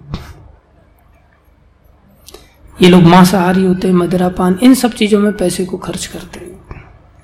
बोले, इधर पैसे को खर्च मत करो, गणेश जी उसको बुद्धि को संभालते हैं। इसलिए लक्ष्मी गणेश की आराधना की जाती लोगों को पता ही नहीं होता। बस मूर्ति ला करके बस गणेश जी नहीं लाया तू? माँ पूछती है कई बार, लक्ष्मी की मूर्ति तो ले आया, गणेश जी नहीं आए। देवादि देवा, गणपति देवा, तुमसे बढ़कर कौन? आपके भक्त जनों में हमसे बढ़कर कौन? और पता नहीं गणेश जी से प्राप्त क्या करना है। इसलिए उस दिन के लिए गणेश जी नहीं आए जैसे प्राण निकल गए। और गणेश जी आ गए। गणेश जी ने क्या कहा है, क्या बताया, कुछ लेना देना नहीं। जबकि गणेश जी ने ही वेद व्यास जी के कहने पर इन सारे शास्त्रों को लिखा है। इसलिए गणेश जी बुद्धि कैसे देते? इन शास्त्रों के माध्यम से। इन शास्त्रों को पढ़ो। तब अकल आएगी कि लक्ष्मी का कैसे सदुपयोग किया जाए। बस मूर्ति ला करके अगरबत्ती घुमा दिया, दो चार मोदक रख दिए, बस हो गई गणपति लक्ष्मी। लक्ष्मी जी की कृपा हो गई अब। और पूरा जीवन गंदगी में चला जाता है। मरने मारने पर चला जाता है, धन को लेकर के? घर घर में बेटा बाप के खून का प्यासा हो जाता है। बाप के बारे में पता चल जाता है, इसने कई सारी एल आई सी खुलवा रखी है, बाप को ही मार डालता है। एल आई सी फिर मेरे पास आ जाएँगे। कितना खतरनाक है। लेकिन उस स्तर पर भी जो धन के प्रति बहुत लालची हैं, उस स्तर पर भी सुधारने के लिए दरवाजे बंद नहीं किए। खुले हैं, कोई बात नहीं, तुम धन का तुम भी उपयोग करो। थोड़ा प्रचार कार्य में भी धन को लगाओ, भक्ति में लगाओ, भगवान की सेवा में लगाओ, क्या जाता है। ऐसे शूद्रों के लिए भी एक उत्सव दिया। उस उत्सव को दिव्य उत्सव कहते वो भी दिव्य उत्सव है। उसको होलिको उत्सव कहते हैं। इसको लोगों ने कीचड़ आदि, मदिरा आदि से दूषित कर दिया, जबकि ये बड़े रंगों का उत्सव है जहाँ एक दूसरे के गले मिलते हैं। सभी द्वेष भाव को खत्म करते हैं। जहाँ प्रहलाद जी की जो असुर कुल में उत्पन्न हुए पाँच साल का बालक, उनकी कैसे असुरों के ऊपर विजय हुई, कैसे वो महाभागवत वैष्णव बन गए। इसलिए कोई कितना भी गिरा हुआ व्यक्ति क्यों ना हो, वो भी भगवान का महाभागवत वैष्णव बन सकता है। इसके लिए भगवान ने क्या दिया? होलिको उत्सव दिया, जिसमें सब मिलजुल करके काम करना सीख जाते हैं। सब अपने अंदर एक दूसरे के प्रति जो खटास रहती है, उसको गले मिल करके, अरे कोई नहीं, बुरा मत मानो। मतलब आज तक जो बुरा माना था, आज मत बुरा मानो। और उस दिन गले मिलते तो सोचते हैं ठीक ही है, उस दिन कुछ भूत सवार हो गया होगा इसके सर पर। इसने मेरे साथ गाली गलौज कर गया। आज तो बड़ा गले मिल रहा है। अच्छा आदमी है, कोई बात नहीं। तो बड़ा मिलन उत्सव कहलाता है। ये भगवान ने हमको बहाने दिए। ये केन प्रकारेण हम इस पद्धति के माध्यम से भगवान की ओर तेज़ी से आगे बढ़े बस। समझ में आया? इसके साथ ही भगवान क्या कहते हैं? ठीक है, इन उत्सवों को जो प्राय इस चतुर्मास में आते हैं। जैसे दीपावली, धनतेरस वगैरह, जन्माष्टमी वगैरह, कितने सारे उत्सव आते हैं इन चतुर्मास में, चार महीनों में। साथ में भगवान कह रहे तुम संसार में रहते हुए कुछ एक ऐसा समय है, जिस समय में तुम थोड़ी सी भक्ति अगर अच्छी तरह कर लोगे ना तो उसका बहुत ज़्यादा फ़ायदा मिल जाएगा आपको। एक और बहाना दिया, बोले, चार महीने में भजन कर लो। जो कब से चालू होते हैं आज से ही चालू होते इसको श्रावण मास कहते हैं। श्रावण, भाद्र, अश्विन और कार्तिक। ये चार महीने चतुर्मास का महीना कहलाता है। इन चार महीनों में भक्त लोग एक जगह बैठ करके भजन करते हैं। इन चार महीनों की बड़ी अद्भुत महिमा है शास्त्रों में। बोले, चार महीने में थोड़ा सा ताकत लगा लो और बहुत ज़्यादा फल मिलेगा। बाकी जब महीनों में इतना करने की अपेक्षा इन चार महीनों में थोड़ा कष्ट उठाता है कोई व्यक्ति तो बहुत तेज़ी से आगे बढ़ जाता है। इसमें विशेष रूप से नारद जी अपने जीवन के बारे में बता रहे हैं। मैं पहले बोले, पिछले जन्म की बात बता रहा हूँ, व्यास, जो वेद व्यास जी उनके शिष्य थे, उनको बता रहे हैं कि मैं अपने अनुभव से बता रहा हूँ, मैं पिछले जन्म में, मैं दासी पुत्र था। क्या था? दासी पुत्र उसको कहते हैं, जिसके पिता का पता नहीं होता कौन पिता था। दासियाँ कई सारी जगह आना जाना पड़ता है, काम करना पड़ता है।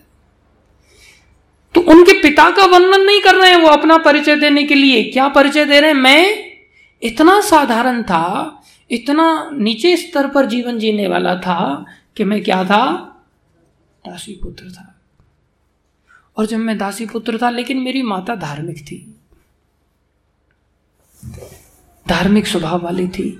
एक दिन अचानक से चार भक्ति वेदांती लोग, जो वेदों को पढ़ने के बाद वेद अंत वेदांत कहलाता है, वेदों का अंत। जिन्होंने सारे वेदों को समझ लिया है, उनको क्या कहते हैं? वेदांती। लेकिन वेदांतियों का, वेद का अंत का सार क्या है? बोले, वो है भक्ति। वो क्या है? भक्ति। इसलिए शब्द क्या निकला?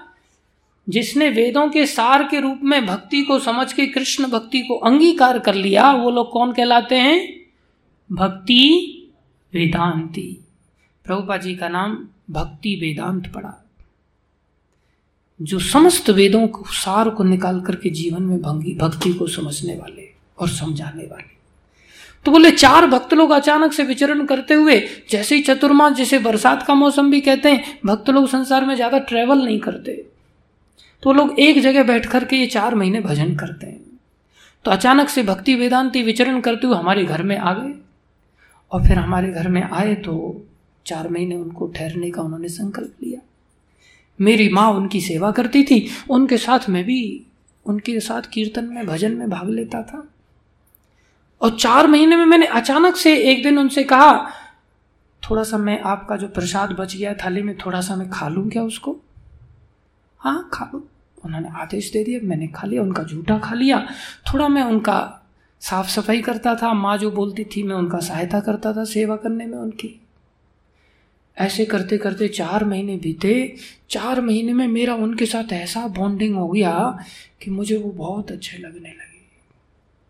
चार महीने बाद भक्ति वेदांती थे, उनको तो भक्ति से ही लेना देना था। वो अपने रास्ते आगे बढ़ने लगे। तो मैंने भी उनका पीछा करना चालू कर दिया। उन्होंने पीछे मुड़ के बोले, तुम कहाँ रहे हो? बोले, मैं आपके साथ चलना चाहता हूँ। बोले, हमारे साथ क्यों चलना चाहते हो? तुम्हारी माँ है, वहाँ रहो। बोले, नहीं नहीं, आप हमें बहुत अच्छे लगते हैं। अरे, हम तुम्हें अच्छे क्यों लगते हैं?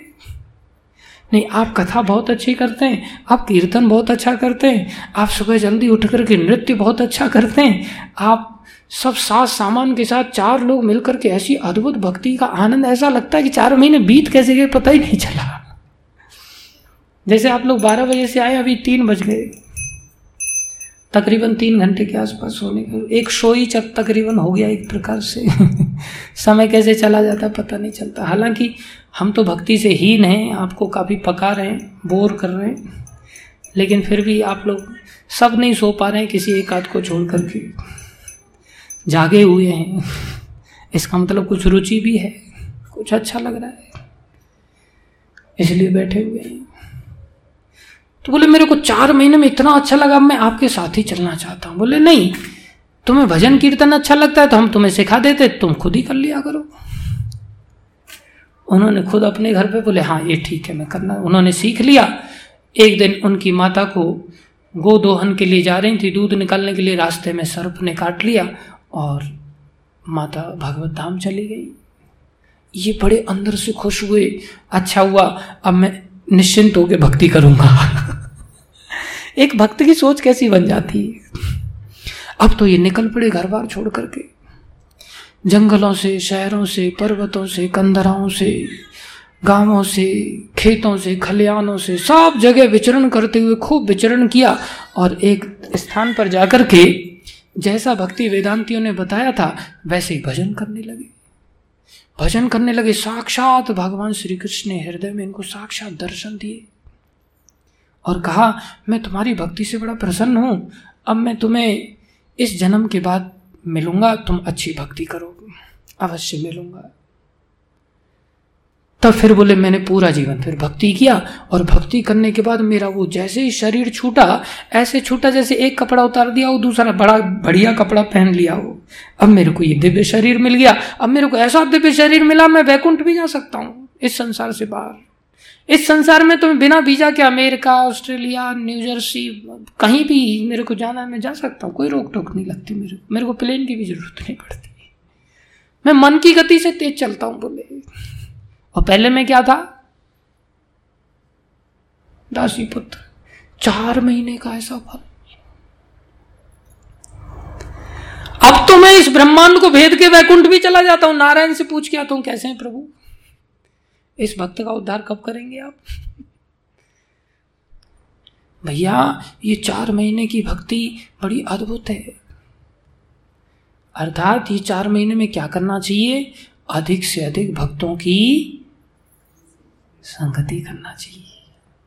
अधिक से अधिक भक्तों की संगति करना चाहिए। स्वयं चैतन्य महाप्रभु ने क्या किया? जो स्वयं श्री कृष्ण थे उन्होंने भी दक्षिण भारत में जब चले गए, वहाँ अचानक से रंगनाथ पहुँचे श्री रंगम वहाँ मंदिर में दर्शन कर रहे थे।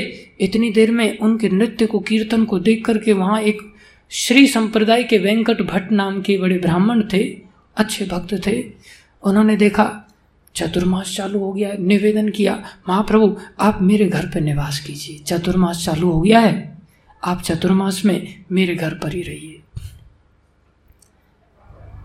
तो चार महीने उन्होंने वहाँ आतिथ्य स्वीकार किया। हर दिन रंग रंगनाथ से, वहाँ से श्री रंगम क्षेत्र में से प्रत्येक दिन कोई ना कोई ब्राह्मण चैतन्य महाप्रभु को अपने यहाँ भोजन पे बुलाता था। ये सोच कर के हमारे यहाँ भोजन ग्रहण करेंगे, थोड़ी देर भक्ति की चर्चा होगी, कृष्ण चर्चा होगी। वेंकट भट्ट को रोज कृष्ण कथा सुनाते थे। महाप्रभु का कार्य ये था सिर्फ़ कीर्तन करना नृत्य करना और भक्तों के साथ कृष्ण चर्चा करना, रात दिन कृष्ण कथा करना। वेंकट भट्ट जी को रोज कृष्ण चर्चा सुनाते थे। चार महीने रहे, इनका एक पुत्र था, गोपाल, छोटा सा पुत्र था। और चार महीने में ये गोपाल इतना प्रभावित हो गया, चैतन्य महाप्रभु की सेवा करता था और चैतन्य महाप्रभु जब जाने लगे तो बोले, मैं भी आपके साथ चलूँगा। नारद जी की तरह। बोले, नहीं नहीं, तुम्हारे माता पिता अच्छे भक्त हैं, इनकी सेवा करो। जब ये संसार से चले जाएँ, तब तुम मेरे पास आ जाना। और वो छह गोस्वामी, जो महान गोस्वामी हुए, जिन्होंने वृंदावन को प्रकट किया, उनमें से एक गोस्वामी हुए, गोपाल भट्ट गोस्वामी। चार महीने का प्रताप था। महाप्रभु दक्षिण यात्रा करके वापस आई जगन्नाथपुरी में, वहाँ भी चार महीने महाप्रभु बड़े उत्सव के साथ मनाते थे, चारों महीनों को चतुर्मास को, जिसका शुरुआत रथ यात्रा से होता था। जैसे थोड़े दिन पहले अभी रथ यात्रा खत्म हुआ ना तो वहाँ रथ यात्रा मनाई बंगाल से सैकड़ों भक्त लोग जाते थे उस रथ यात्रा में भाग लेने के लिए। और रथ यात्रा करके वापस नहीं आते थे, चार महीने महाप्रभु के साथ वहीं रहते थे। और चैतन्य महाप्रभु की ऐसी सेवा करते थे बंगाल से सैकड़ों वैष्णव दुनिया भर का प्रसाद बढ़िया बढ़िया बना बना करके लेके जाते थे चैतन्य महाप्रभु के लिए। और चैतन्य महाप्रभु के सेवक गोपाल थे, गोविंद। तो गोविंद को देते थे, महाप्रभु को देना ये, मैं बना के लाया हूँ। और मेरे को पता ना कैसा लगा। सब लोग ऐसा पूछते हैं ना, कोई अगर खिलाता है तो खिलाने के साथ ही पूछता है, कैसा बना? पूछना नहीं चाहिए, लेकिन आशा होती अंदर से। बढ़िया बना कि नहीं बना। तो गोविंद को कहते थे, महाप्रभु खाएँ तो मेरे को, हमको बताना कैसा लगा? इसलिए भक्तों को भी, चाहे कैसा भी लगा हो शुरुआत में ही कह देना चाहिए, बहुत बढ़िया बना है प्रसाद। इसे खिलाने वाला और भाव से खिलाता है। और उसको भी अच्छा लगता है, आपको भी अच्छा लगता है, प्रीति बढ़ती है। उसके पूछने का इंतज़ार नहीं करना चाहिए। ये वैष्णव एटिकेट्स हैं, इसको सीखना चाहिए। ये बहुत अच्छा है। तो महाप्रभु के सामने तो एक परिस्थिति, गोविंद जी के सामने परिस्थिति प्रकट हो गई है। सैकड़ों वैष्णव लेके आए, उन्होंने ले लेकर के कमरा भर गया, पूरा हॉल भर गया। इतना प्रसाद। अब सब गोविंद को पूछे, महाप्रभु ने खाया? कैसा लगा? अब गोविंद बड़ा दुखी हो गए। महाप्रभु के पास जाते हैं, चैतन्य महाप्रभु, मैं बड़ा दुखी हूँ। अरे गोविंद, तुम मेरे साथ रह करके दुखी क्यों होते हो? क्या हुआ बताओ? महाप्रभु, सब भक्त लोग इतना प्रसाद लाए हैं कि हॉल भर गया है। और एक एक व्यक्ति पूछता है कि बताना हमें रिपोर्ट करना कैसा लगा? खाया कि नहीं खाया महाप्रभु ने? अगर मैं कहता हूँ खाया तो इतने सारे लोगों को आप कैसे खाएँगे? और नहीं खाया तो मैं उनको कैसे बताऊँ कि भाई कैसा लगा? वो लोग मेरे पीछे पड़े रहते हैं, मैं बहुत दुखी हूँ। तो तेरे को दुखी होने की क्या ज़रूरत है? ले आओ सारा प्रसाद। जितना भी है, सारा ले आओ। महाप्रभु बैठ गए। महाप्रभु ने खा खाना चालू किया। महाप्रभु हाँ ये निधि आचार्य के यहाँ से आया है। बहुत बढ़िया है, बता देना। ये आचार्य रत्न के यहाँ से आए ओह, क्या स्वादिष्ट बना है, बता देना। महाप्रभु खुद खाते जा रहे हैं, चखते जा रहे हैं और एक एक भक्त का नाम खुद ही बता रहे हैं। ये इसका है, ये इसका है, ये इसका है। स्वयं कृष्ण है ना? और हॉल भर करके प्रसाद खा लिया। स्वयं कृष्ण है। गोविंद को कहा आप कोई दुख बचाए तुम्हारा? सबको जाकर के बता दो। तो महाप्रभु नित्य जगन्नाथ जी का दर्शन करते हैं। कभी गुंडीचा मंदिर में जा जा करके तीन तीन प्रहर भक्तों के साथ कीर्तन करते हैं। कभी पुरी में जाकर के जगन्नाथ जी के सामने रोदन करते रहते हैं, निरंतर जप करते रहते हैं, भक्तों के घरों में जाकर के प्रसाद ग्रहण करते हैं एक एक दिन में दस दस लोगों की लाइन लगी रहती है, कभी किसी के यहाँ प्रसाद जाना है, कभी किसी के यहाँ प्रसाद पाने जाना है, कभी किसी के यहाँ प्रसाद पाने जाना है। इसका अर्थ ये नहीं सोचना चाहिए कि भक्तों को कि भैया, अब बढ़िया मौसम आ गया, एकदम बैठ करके प्रसाद खाएँगे, सबके यहाँ जा जा करके। उसके लिए भक्ति भी करनी पड़ती है वैसी नहीं तो विषयी खाई लो अन्न, मलिन हो लो मन। किसी भोगी व्यक्ति का अन्न खा लेने से मन मलिन हो जाता है। इसलिए भक्तों को सर्वत्र भोजन नहीं करते फिरना चाहिए। इसलिए कहा जाता है, जीवेर लालसा इति उति धाय जब हम जीव के स्वाद के लिए लालायित बैठे रहते हैं, कौन हमें इनवाइट करेगा? गड़बड़ है। बोले, वो जीवा की लालसा में इधर उधर भागता है। कृष्ण उधर परायण कृष्ण नहीं पाए। वो शिष्ण और उधर का परायण होने के कारण वो कभी कृष्ण की प्राप्ति नहीं कर सकता। इसलिए महाप्रभु सबसे पहले भक्तों को ये आदर्श देते हैं कि भक्तों को अपना जीवन ये केन प्रकार रात दिन ये चार महीने कृष्ण में ही व्यतीत करना चाहिए। कृष्ण कथा कृष्ण उत्सव, इसमें बहुत सारे उत्सव आते हैं जन्माष्टमी में। ये चतुर्मास में जन्माष्टमी का आता है, राधाष्टमी का आता है बलराम अष्टमी का आता है। भक्त लोग इसी में दौड़ दौड़ करके रात दिन लगे रहते हैं। कृष्ण में उनका दिमाग बन जाता है पूरी तरह से। अधिक सुबह में जल्दी उठ करके जप करना चाहिए।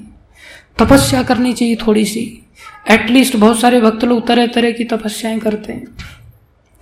जैसे कि कुछ लोग एक ही टाइम खाते हैं। कुछ लोग मीठा छोड़ देते हैं चार महीने के लिए। कुछ लोग नमक छोड़ देते हैं चार महीने के लिए। कुछ लोग अन्न को ही छोड़ देते चार महीने के लिए। या किसी महीने कुछ, किसी महीने कुछ, ऐसे छोड़ने की चेष्टा करते कुछ लोग अधिक जप की संख्या करने का प्रयास करते कुछ लोग बिस्तर पर छोड़, सोना छोड़ के ज़मीन पे सोना चालू कर देते ये सब तपस्याएँ और इसमें मिनिमम तो कुछ ना कुछ कर ही सकते हैं। इसका लक्ष्य चीज़ों को छोड़ना नहीं है। कृष्ण भक्ति को कितना हम पकड़ रहे हैं। इसलिए इस चतुर्मास में अधिक से अधिक भक्तों की संगति, अधिक से अधिक शास्त्रों का अध्ययन, संकल्प लेकर के मैं इस शास्त्र को अध्ययन करूँगा, मैं इसको पढ़ूँगा, मैं इसको पढ़ूँगा। आदेश के साथ गुरु पूर्णिमा का जो उत्सव जाता है, इसी के बाद ये चालू होता है तो गुरु उसको निर्देशित करते हैं, तुम्हें चतुर्मास में ये आज्ञा दी जा रही तुम्हें ये करना है। महाप्रभु जब दक्षिण में गए भ्रमण करने के लिए, वहाँ रंगनाथ भगवान के मंदिर में देखा, एक ब्राह्मण गीता को लेकर के और रो रहा है। कई सारे ब्राह्मण हंस रहे हैं उसके ऊपर। महाप्रभु पूछ रहे हैं, अरे, तुम रो क्यों रहे हो? बोले, महाप्रभु मैं एक्चुअली में पढ़ा लिखा नहीं हूँ। इसलिए ये सभी ब्राह्मण मेरे ऊपर हँसते हैं। बोले, पढ़े लिखे नहीं हो तो लेकिन तुम गीता पकड़ के तो ऐसे बैठे हो जैसे बहुत पढ़ाई कर रहे हो, तुम पढ़े लिखे हो। बोले, मैं गीता पकड़ के इसलिए बैठा हूँ, मेरे गुरुजी ने आदेश दिया था, बेटा, गीता रोज पढ़ना। अब पढ़ा लिखा नहीं हो तो लेकिन आदेश का पालन तो करूँगा। तो मैं क्या करता हूँ? गीता खोल के बैठ जाता हूँ। कैसी आज्ञा का पालन करना होता है? इसे गुरु पूर्णिमा की गुरु निष्ठा कहते हैं। निष्ठा के साथ भक्त प्रयास करता है। बोले, ठीक है, तुम्हें पढ़ना आ नहीं रहा है। ये लोग तुम्हारा हंस रहे हैं, इसलिए तुम दुखी होकर रो रहे हो। कि बोले, नहीं, फिर रो क्यों रहे हो? बोले मैं रो, इसलिए रहा हूँ इस गीता को जब मैं देखता हूँ तो इसके ऊपर जो चित्र है, जिस पे भगवान कृष्ण अर्जुन के रथ को हाँक रहे मैं इसको देख करके रोना आ रहा है कि भगवान अनंत कोटि ब्रह्मांड नायक अपने भक्तों के प्रति कितने उदार हो जाते हैं कि अपने भक्तों के रथ को हाँकने के लिए ड्राइवर बन जाते हैं। ये भगवान की विशेष दया को देख करके मेरा हृदय पिघल जाता है और मेरे को रोना आ रहा है। महाप्रभु उसको गले लगा लेते हैं, बोले, तुम ही सच्चे ब्राह्मण हो। बाकी सब तो ठग हैं, पढ़े लिखे।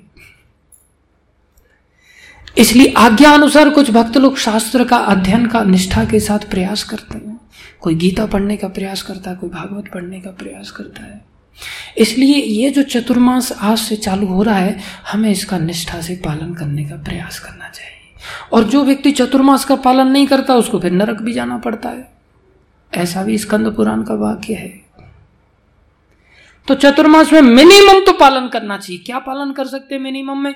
चार महीने में कम से कम चार चीज़ें छोड़ दो, जिससे आपको कुछ छोड़ने की आदत पड़े भगवान के लिए। ये जो पहला महीना श्रावण मास है, इस मास में पत्तेदार सब्ज़ियाँ नहीं खानी चाहिए। जैसे पालक है, मेथी है, इसका साइंटिफिक रीजन भी है कि बरसात के साथ इनमें कीड़े लग जाते हैं जो हमारे स्वास्थ्य के लिए हानिकारक होते हैं। इसलिए पहला महीना श्रावण मास में क्या नहीं खाना चाहिए? पत्तेदार सब्ज़ियाँ नहीं खानी चाहिए। जो दूसरा महीना आता है, जिसको भाद्र मास कहते हैं, उस महीने में दही का त्याग करना चाहिए। किसका? दही का। तीसरा महीना जो आता है, जिसको अश्विन मास या क्वार कहते हैं, उसमें दूध का त्याग करना चाहिए। उसमें चीटिंग नहीं करना चाहिए कि दूध में चीनी मिला दिया अब तो दूध नहीं रहा, चावल मिला दिया, अब तो खीर बन गया। ये चीटिंग वाला सिस्टम ठीक नहीं है। दूध नहीं लेना है तो दूध नहीं लेना है। दूध के व्यंजन भी अवॉइड करने। एक महीना छोड़ो तो सही। थोड़ी आपको इंद्रिय कंट्रोल करने में सहायता मिलेगी। चौथे महीने मांसाहार बिल्कुल नहीं करना चाहिए। विशेष रूप से जो मांसाहार नहीं करते रेगुलरली उनको उड़द की दाल भी नहीं खानी चाहिए। हैवी होती है, उससे नींद ज़्यादा आती है। लोग घी डाल के उड़द की दाल खाते हैं, टांग पसार के सोते फिर। तपस्या क्या करेंगे? वो तो सबसे महत्वपूर्ण महीना है कार्तिक का। ऊर्जा व्रत करना पड़ता है उसमें। बहुत अधिक तपस्या करनी पड़ती है। वो महीना तो साक्षात राधा रानी का महीना है। उसमें तो अपार कृपा मिलती है थोड़ी सी तपस्या करने से। इसलिए मखनी दाल नहीं खाना जिसमें मक्खन डालते हैं। उड़द की दाल। ये चार काम तो कर ही सकते हैं। स्वयं को बढ़िया से डल पे लोग गद्दे पे नहीं सुलाना चाहिए। ज़मीन पे सुला सकते हैं, चार महीने थोड़ा परिश्रम करें। ज़मीन पर स्वयं उससे ज़्यादा नींद नहीं आती, थोड़ी कम नींद आती, सुबह जल्दी उठ सकते इसका अर्थ ये नहीं कि नीचे कुछ बिछाओ नहीं, चटाई वगैरह बिछा लेना। जो मोटे गद्दे की ना हो, पतली हो, नींद जल्दी खुल जाए, इतना तो कर ही सकते सुबह जल्दी उठ जाए, चार महीने संकल्प के साथ थोड़ा सा जब का नियम बनाए कि भाई, बहुत समय में सोलह माला किया, अब बीस माला कर सकता हूँ, चार माला बढ़ा देता हूँ ये चार महीने के लिए। या फिर नियम लेता हूँ, मैं एक श्लोक रोज गीता का पढ़ूँगा, एक श्लोक भागवत का पढ़ूँगा, किसी भी हालत में पढ़ूँगा। प्रभुपा जी की कोई पतली सी किताब लेकर के मैं बैठूँगा, उसको पढ़ूँगा। बोले, अगर ये चार महीने बस किया ना, बस चार महीने में ही तुम्हारे अंदर ऐसा ट्रांसफॉर्मेशन आ जाएगा कि दासी पुत्र से नारद जी जैसे बन सकते बैकुंठ में क्या संसार में सर्वत्र विचरण कर सकते हो? फिर आपको वीज़ा के लिए दिल्ली चक्कर नहीं लगाना पड़ेगा ऑफ़िस में। भगवान से सीधा सैंक्शन मिल जाएगा। कितना बढ़िया है। तो ये चार महीने चतुर्मास के आज से चालू हो रहे। ये भी भगवान ने हमारे लिए बहुत बढ़िया सुविधा दिया है। बैठे बैठे वैसे भी बरसात हो रही है। मन बहुत करता है, पकौड़े होने चाहिए। बरसात का मौसम है, जलेबी हो जाए सुबह सुबह थोड़ा सा गर्म दूध मिल जाए, बस। जैसे ऐसे मन कर रहा है, ऐसे थोड़ा सा भक्ति के लिए भी मन करो क्यों बैठे बैठे तो मन यही करेगा ना। विशेष रूप से हमारे बीच में मेहता जी बैठे हुए हैं। उनके साथ में पकोड़े मास्टर हैं, ये बहुत अच्छे एक्सपर्ट हैं पकोड़ा बनाने में। दलवीर जी। बहुत तरह तरह के पकौड़े बना देते हैं कभी इच्छा होती है तो हम इनके पास चले जाते हैं। हमें तो बनाना आता नहीं। अच्छी बात है, लेकिन साथ में भक्ति भी पानी चाहिए। बड़ा सरल है, सहज है। तो गुरु पूर्णिमा के अवसर पर हमें गुरु का आश्रय का प्रयास करना चाहिए। अपने आप को ब्राह्मणत्व की ओर ले जा करके या क्षत्रिय, वैश्य, शूद्र जो भी हैं गुरु के बिना किसी का उद्धार नहीं हो सकता। प्रामाणिक गुरु के लिए परिश्रम करना पड़ता है, मेहनत करनी पड़ती है, उसके लिए परख होनी चाहिए। उसको कहते संत को मिले संत और ठग को मिले ठग। पहले हम स्वयं संत बने तो हमें संत गुरु मिलेंगे। हम स्वयं ठग बने हुए तो हमें ठगी गुरु मिल जाते हैं। और लोभी गुरु, लालची चेला, दोनों नरक में ठेलम ठेला। वो कहता है तेरी वजह से मैं आया, वो कहता, तेरी वजह से मैं आया। तो ऐसे लोभी लालची होने से पहले हम थोड़ा अपने आप में शिष्य तो बने। शिष्य बनने के लिए योग्यताएँ लाए, थोड़ी सी दिमाग को शार्प बनाए, उसके लिए चार महीने का अवसर है। ये चार महीने में अच्छी तपस्या करें, अच्छी आराधना करें, अच्छी भक्ति करें और फिर हम भगवान का सृष्टि का जो उद्देश्य था, जिसमें भगवान ने चार वर्ण बनाए, चार वर्णों में चार उत्सव दिए, उन सब के माध्यम से हम अपनी प्रगति बड़ी तेज़ी से करें और इस संसार के दुखालय से निकल करके वैकुंठ जगत की ओर जाने का प्रयास करें। बोलो, जगन्नाथ भगवान की जय, बलदेव भगवान की जय, सुभद्रा माता की जय, सुदर्शन जी महाराज की जय। और भगवान हमारे छोटे से गुणों को भी बड़ी बड़ी नज़रों से देख करके, विशालता के साथ देखेंगे और हमारे ऊपर शीघ्र कृपा करेंगे। तो आप सबका धैर्यपूर्वक श्रवण करने के लिए बहुत बहुत धन्यवाद, आभार। हमें क्षमा कीजिए थोड़ा सा समय हमने ज़्यादा लिया और आप लोग भी थोड़े से लेट आए थे शायद। है कि नहीं? मैं नहीं था इसका मतलब ये थोड़ी है कि मेरे को पता नहीं चला। पता चला मेरे को थोड़े लेट आए थे। मैं ऊपर से देख रहा था कौन कौन गाड़ी लेके पहुँच गया है, कौन कौन नहीं पहुँचा है।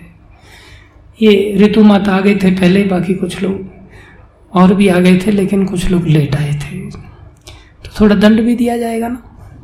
इसलिए थोड़ा ज़्यादा समय लिया और कार्तिक मास, ये चतुर्मास चालू हो रहा था। गुरु पूर्णिमा कल के दिन मनाई गई थी।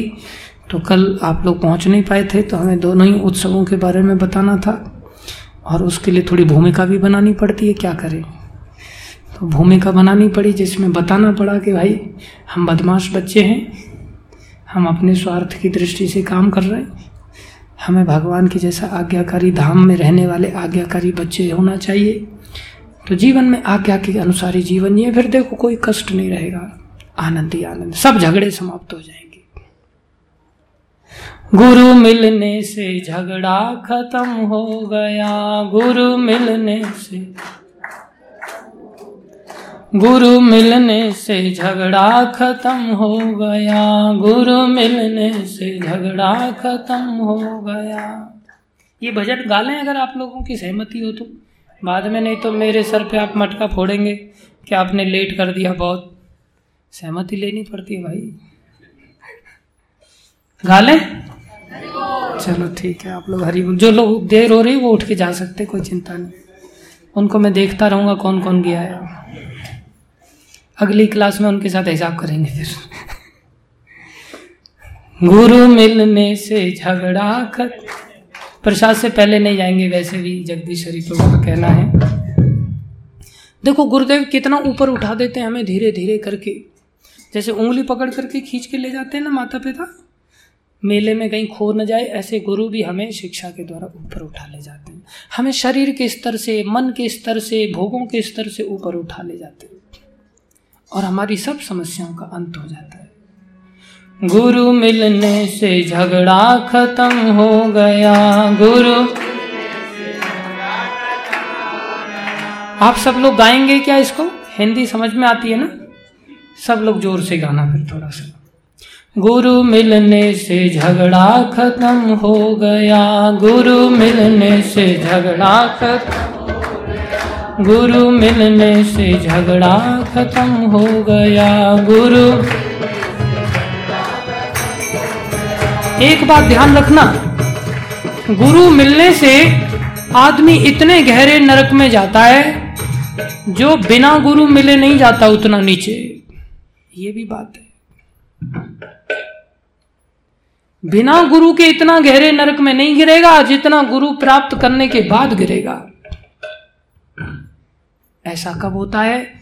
जब गुरु प्रामाणिक गुरु ना मिले। इसलिए गुरु बनाने में जल्दबाजी नहीं करनी चाहिए। और प्रामाणिक गुरु मिल जाए तो वो भगवान से मिला भी देता है, उद्धार कर देता है। इसलिए झगड़ा बढ़ भी सकता है, झगड़ा खत्म भी हो सकता है। झगड़ा बढ़ेगा कब? झगड़ा जब घटिया गुरु मिलेंगे, लोभी गुरु। प्रामाणिक गुरु जैसे प्रभुपा जी जैसे संत मिल जाएँगे, हमारा उद्धार हो जाएगा। इसलिए गुरु को प्रामाणिक होना चाहिए। उसके लिए हमें अकल होनी चाहिए कि प्रामाणिक कहते हैं किसको गुरु की योग्यता क्या है, वो किसी संडे कार्यक्रम में बताएँगे। विस्तार से बताएँगे कि क्वालिफिकेशन ऑफ़ स्पिरिचुअल मास्टर क्या होनी चाहिए। तो गुरु क्या करते हैं? शरीर, मन आदि से ऊपर उठा देते हैं। मेरा तन ना रहा, मेरा मन ना रहा, मेरा तन ना रहा, मेरा मन ना मेरा दुई वाला दाग खत्म हो गया, मेरा दुई वाला। दुई वाला दाग मतलब हम अंदर से कुछ और हैं, बाहर से कुछ और हैं। दोबलापन है हमारे अंदर। ऊपर से दिखाते कुछ है और अंदर से है शैतान। गुरु मिलने से झगड़ा खत्म हो गया। गुरु मिलने से गुरु मिलने से झगड़ा खत्म हो गया। गुरु मिलने से देखो, गुरुदेव जब प्राप्त हो जाते हैं तो जैसे माँ अपने बच्चे को रोग ग्रसित हो जाने पर दवाई पिलाती है तो बच्चा आसानी से दवाई पीता नहीं है। तो माँ ज़बरदस्ती उसका मुँह फाड़ के नाक पकड़ करके अंदर डाल देती दवाई। ऐसे गुरुदेव भी हमें कृपा करते हुए भक्ति को पिलाते हैं, हरि नाम को पिलाते हैं। मेरे गुरु ने पिलाया हरि नाम, रस मेरे गुरु ने पिलाया। मेरे गुरु ने पिलाया, हरि नाम रस मेरे। हरि नाम रस, हरि नाम रस, हरि नाम रस, हरि नाम रस। हरि नाम हमें दवाई की तरह कड़वा लगता है, हम लेना नहीं चाहते। लेकिन गुरुजन ठोक बजा करके हमें कहते हैं, नहीं, ले लो, तुम ठीक हो जाओगे। अच्छा लगेगा फिर। मेरे गुरु ने पिलाया, हरि नाम रस मेरे। परिणाम क्या हुआ? मैं तो अंदर व बाहर एक हो गया। मैं तो अंदर व बाहर। गुरु मिलने से झगड़ा खत्म हो गया। गुरु मिलने से झगड़ा देखो, हम संसार में जब आते हैं तो गर्व की यात्रा करके आते हैं। और गर्व की यात्रा बहुत दुख, दुखदायक है। कोई अमीर हो या गरीब हो, सबको इस प्रकृति के नियम से ही आना पड़ता है। उस समय हम तड़पते हैं, भगवान से कहते प्रभु, माँ, बाप, भाई, बहन, कोई सहायक नहीं है। आप मेरे को इस नरक से बाहर निकालो। मैं बाहर निकलते वचन देता हूँ, आपका भजन करूँगा, लेकिन बाहर आते हम भूल जाते हैं। गुरुदेव हमें वो सब चीज़ें, वो सारी घटनाओं को एक्सप्लेन करके उस दर्द की याद दिलाते हैं, जिससे हम भोग चुके हैं। और आने वाला है आगे अगर नहीं सुधरे तो। इसलिए उस सीन को फिर से रिक्रिएट करते हैं। उससे हमें अकल आती है। और फिर हमें जो वादा किया था हमने, गर्भ में प्रभु भजन करूँगा, उसको याद दिला के पूरा करवाते हैं। हमारे अकेले बस की बात नहीं। कोई पूछने वाला ना हो, फटकारने वाला ना हो तो लोग भक्ति में प्रगति नहीं कर पाते। मैंने वादा गर्व के जो अंदर किया, मैंने वादा। मैंने वादा गर्व के जो अंदर किया, मैंने। क्या हुआ? गुरु मिलने से पूरा वो अब हो गया गुरु मिलने से। गुरु मिलने से झगड़ा खत्म हो गया। गुरु मिलने से झगड़ा खत्म। बहुत सारे लोग गुरु के लेकर के क्या कहते हैं? मेरी माँ ने ऐसा कहा है इसलिए गुरुदेव, मैं ये नहीं कर पा रहा हूँ। मेरा भाई ऐसा कह रहा है। हम माँ, बाप, भाई, बहन की आज्ञा का पालन करने के लिए आतुर हो जाते हैं, लेकिन गुरुदेव की अवज्ञा करते हैं, नहीं, ऐसा नहीं चलेगा। कह रहे हैं, मेरे माता पिता, भाई, बंधु, सखा, मेरे ये जो माता पिता हैं, ये तो ठग हैं। ये संसार में हमारा कल्याण नहीं कर सकते। वास्तव में ये लोग हमें ठगते हैं अपने अपने छल दे करके और अपना काम निकाल लेते हैं और बाद में हमें छोड़ देते हैं। संसार ऐसा है। इसलिए इनकी आज्ञा के सामने गुरु की अवज्ञा नहीं करनी चाहिए। इनका तभी सम्मान करना चाहिए जब ये गुरु की आज्ञा के अधीन अपनी आज्ञाओं को दें। गुरु से विरोध में अगर जाए, तब ये माता पिता भाई बंधु नहीं कहलाने चाहिए। गुरु के अनुगत में अगर ये लोग रहें तो ये सम्मान नहीं है, पूजनीय है। इसलिए ध्यान रखना चाहिए। मेरे माता पिता भाई बंधु सखा, मेरे गुरुदेव कौन है?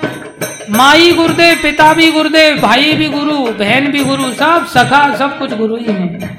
मेरे माता पिता भाई बंधु सखा, मेरे संसार में तो ये बाजीगर वाला खेल चलता है, लेकिन ऐसे गुरु मिलने से क्या होता है? बाजीगर वाला खेल खत्म हो गया। बाजी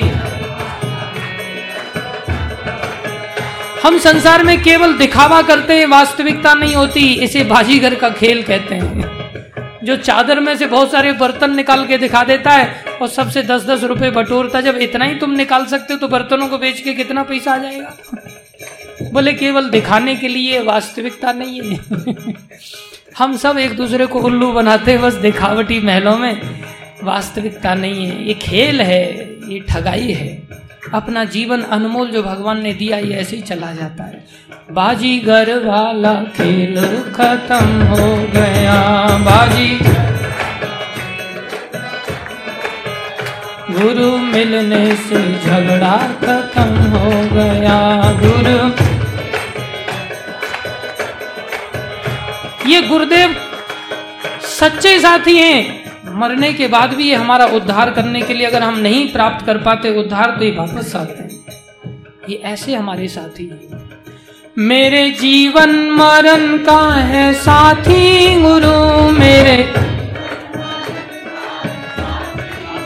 ए, मेरे जीवन मरण का है साथी गुरु मेरे।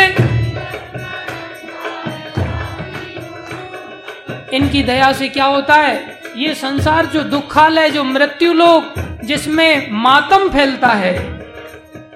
बोले, यहाँ से हम निकल के अमर हो सकते हैं, काल को जीत सकते हैं। इसलिए कहा, मैं तो आत्म का वासी, अमर हो गया। मैं तो आत्म का वासी, अमर हो गया। गुरु मिलने से झगड़ा खत्म हो गया। गुरु मिलने से झगड़ा अपने सतगुरु की महिमा कहाँ तक कहूँ? अपने सतगुरु की महिमा, अपने सतगुरु की महिमा कहाँ तक कहूँ? अपने सतगुरु की महिमा, मेरा दुई वाला दाग खत्म हो गया। मेरा दुई वाला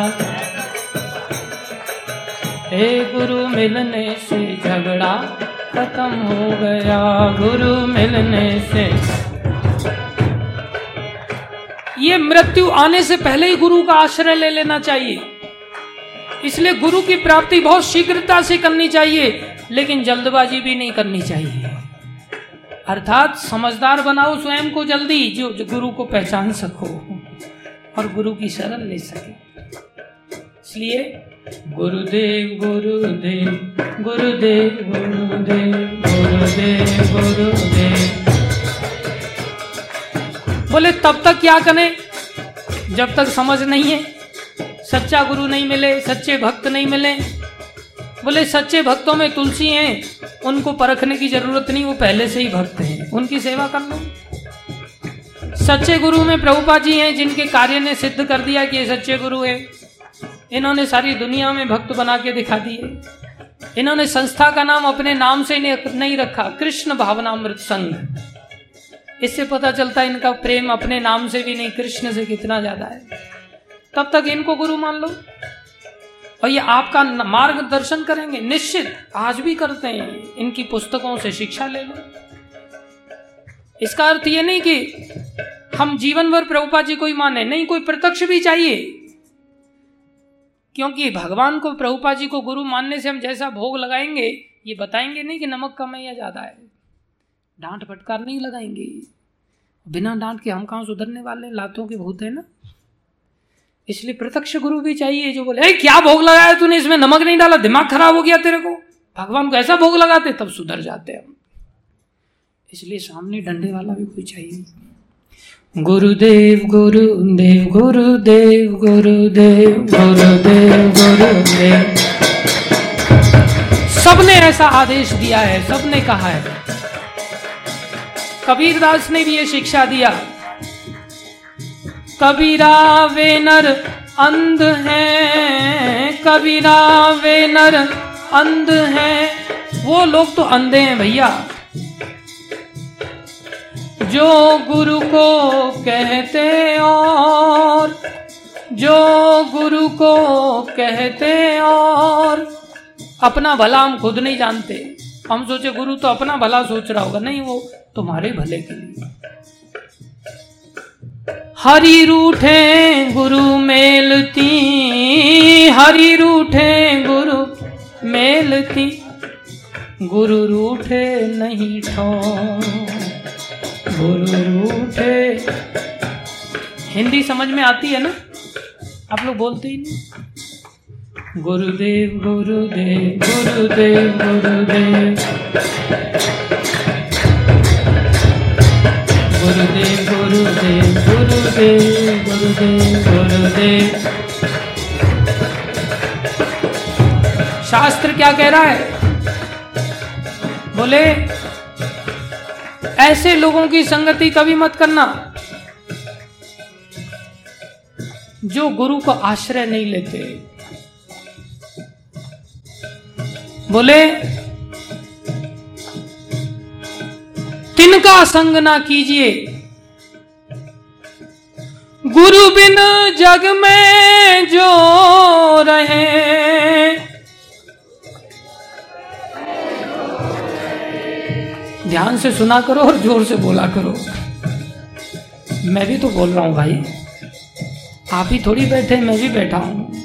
जितना नीचे आपके लिए सॉफ्ट है, उतना ही मेरे लिए उससे ज़्यादा नहीं है। गुरु बिन जग में जो रहे, तिनके बड़े अभाग। बड़े बड़े दुर्भाग्य, अभागे हैं वो लोग। तिनका संग ना कीजिए।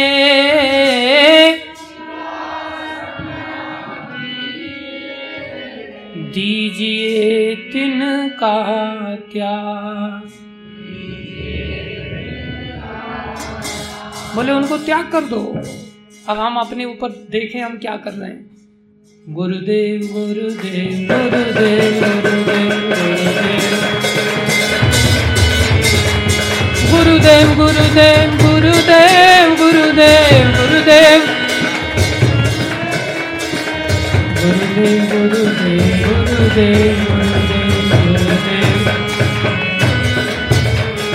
बहुत सारे लोग गुरु नहीं लेते, बोले गुरु की आज्ञा पालन करना पड़ेगा।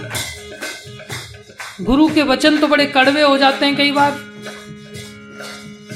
बोले, नहीं, तुम बुद्धू नहीं हो, बुद्धिमान हो, विचार करो।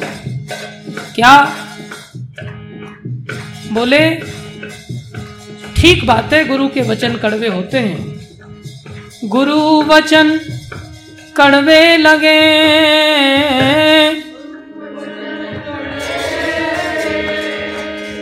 कड़वे तो लगेंगे भाई, उनको स्वार्थ थोड़ी है कुछ। वो तो स्पष्ट बोलेंगे। वो किसी के नौकर थोड़ी है। वो तो मुँह फट होकर के स्पष्ट बोलते हैं। उनको कोई लालच नहीं चाहिए तुमसे। गुरु वचन कड़वे लगे, गुरु वचन। ये विचारो आप थोड़ा हृदय में विचार तो करो। क्या? कड़वी औषधि बिन पिए, कड़वी औषधि मिटे न तन काता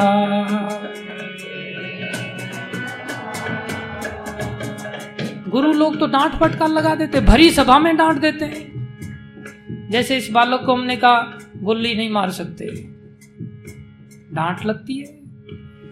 कई बार लोग सोचते हैं, प्रभु जी ने क्लास में क्यों बोल दिया? अकेले में ऐसा बोल देते तो क्या जाता? है इज़्ज़त का कचरा हो जाता है, सबके बीच में बोले। किसी न किसी को कई बार डांट पड़ जाती है। लेकिन नहीं, वो कल्याणकारी है। हमारी श्रद्धा होनी चाहिए, मुँह नहीं लटका लेना चाहिए, खुश होना चाहिए। हम भाग्यशाली हैं, दुनिया में इतने सारे लोग हैं, कोई किसी की चिंता नहीं करता।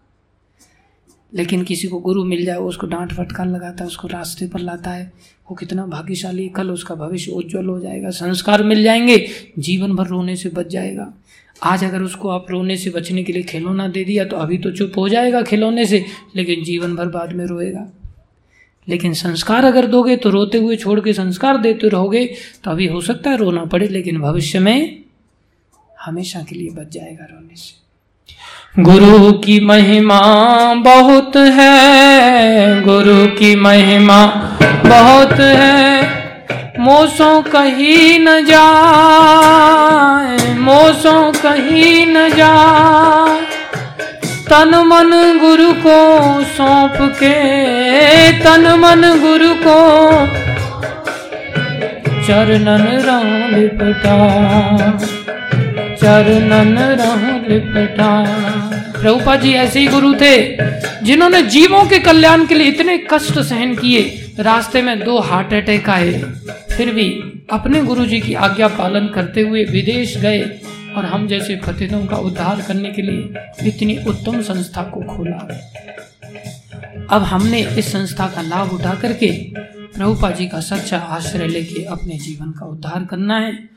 प्रभुपान गुरुदेव प्रभुपान गुरुदेव प्रभुपान प्रभुपान गुरुदेव प्रभुपान गुरुदेव प्रभुपान कोई कहे प्रभुपा जी का मार्गदर्शन पता नहीं मिले, ना मिले, मैं वचन देता हूँ आपको। एश्योरेंस मैं अपनी ओर से देता हूँ। आप लोग प्रभुपा जी का जीवन चरित्र पढ़ो।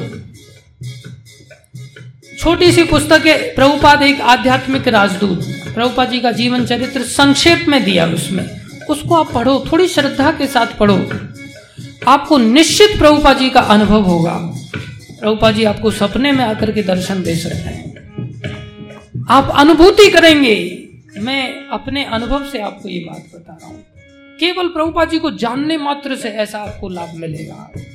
प्रत्यक्ष अनुभव करेंगे आप प्रभुपा जी का। प्रभुपाद गुरुदेव प्रभुपाद गुरुदेव प्रभुपाद प्रभुपाद प्रभुपाद प्रभुपाद प्रभुपाद प्रभुपाद प्रभुपाद प्रभुपाद प्रभुपाद प्रभुपाद प्रभुपाद गुरुदेव गुरुदेव गुरुदेव गुरुदेव गुरुदेव। प्रभुपाद गुरुदेव प्रभुपाद गुरुदेव। प्रभुपाद प्रभुपाद प्रभुपाद प्रभुपाद, जय जय प्रभुपाद प्रभुपाद प्रभुपाद। जय जय गुरुदेव गुरुदेव गुरुदेव।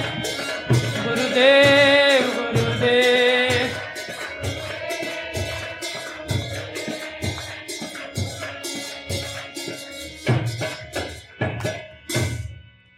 घड़ी बहुत तेज चलती है, इसमें कुछ पावरफुल सेल डाले जगदीश हरि प्रभु ने। वैसे मेरे को नहीं लगता एक दो ही बजा होगा, लेकिन ये चार बजे दिखा रही है तकरीबन। आप सभी से निवेदन है, जिनका कोई प्रश्न हो, वो पर्सनली आकर के कर सकते हैं। एक प्रश्न हम ले सकते हैं किसी का कोई? कोई एक प्रश्न है किसी का? यस अभय प्रभु।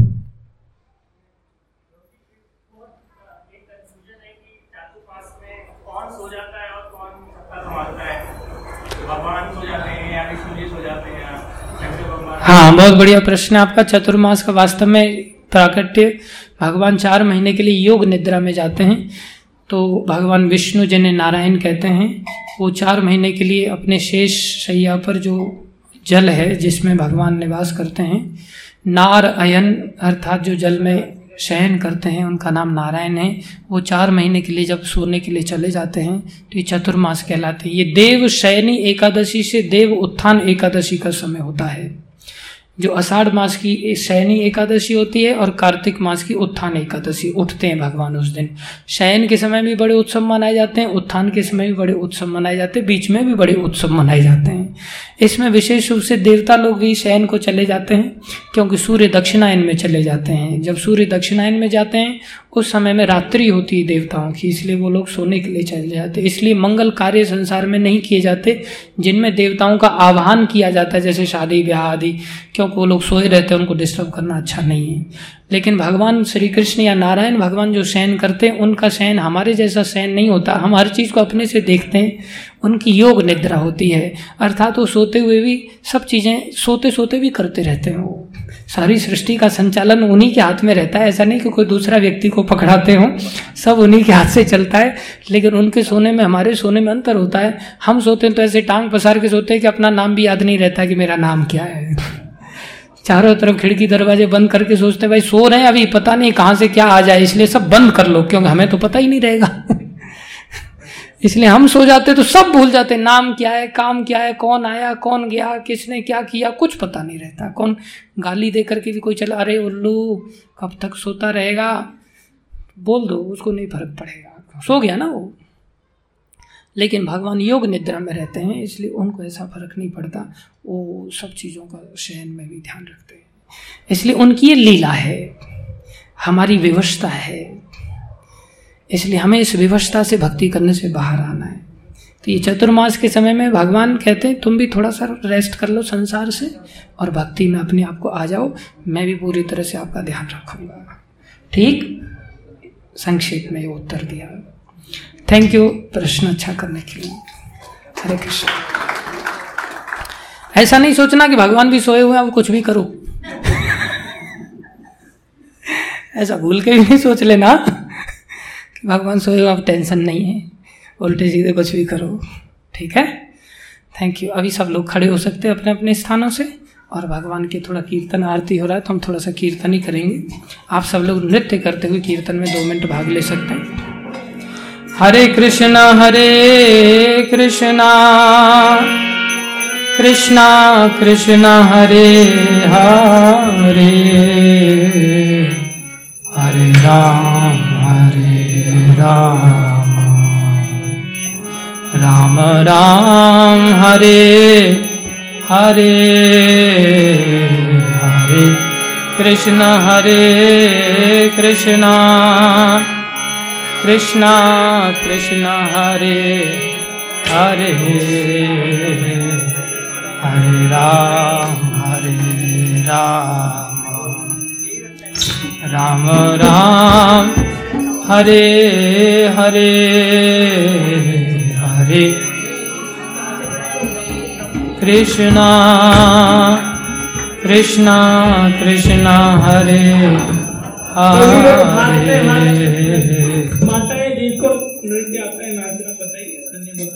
हरे राम हरे राम।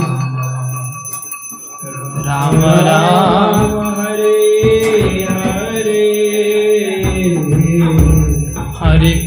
कृष्णा हरे कृष्णा।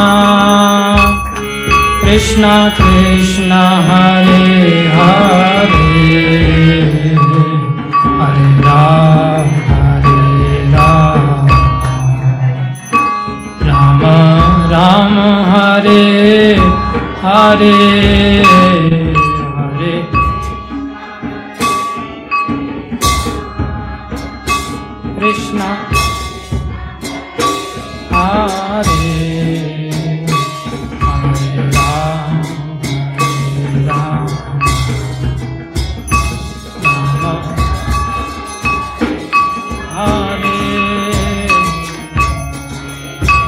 कृष्ण, हरे कृष्ण। कृष्ण कृष्ण, हरे। हरे हरे राम हरे राम। राम राम, हरे हरे। हरे कृष्ण।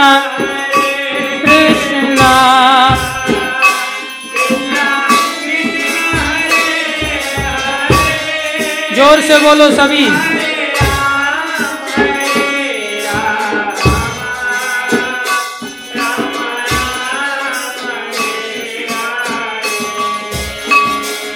हरे कृष्ण हरे कृष्ण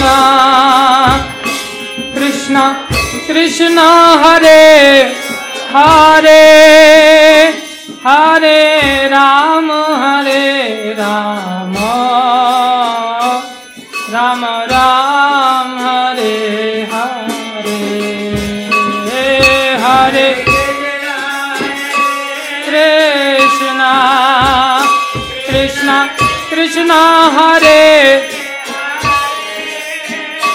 हरे राम हरे राम।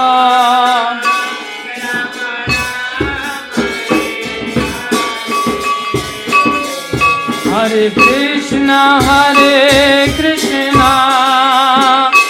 कृष्ण कृष्ण, हरे हरे हरे राम हरे राम। राम राम, हरे हरे हरे। कृष्ण कृष्ण हरे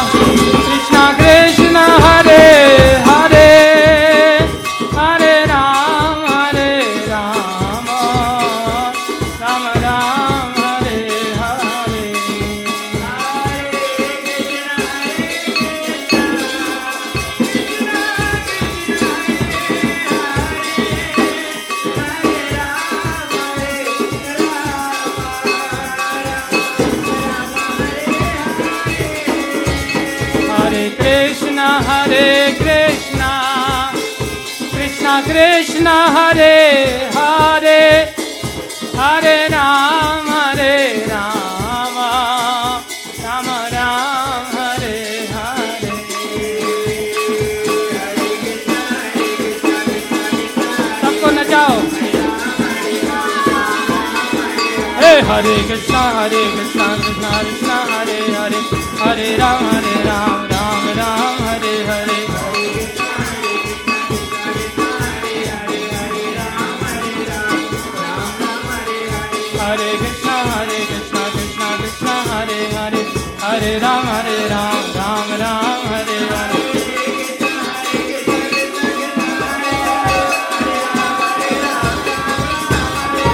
Hare Krishna, Hare Krishna, Krishna Krishna, Hare Hare, Hare Rama, Hare Rama, Rama Rama, Hare Hare.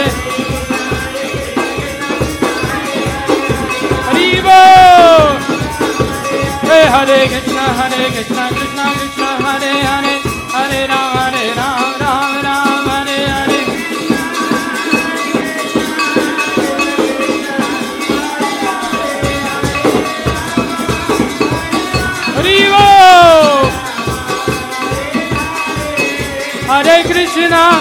Hare Krishna, Krishna Krishna, Hare Hare, Hare Rama, Hare Rama, Rama Rama, Hare Hare.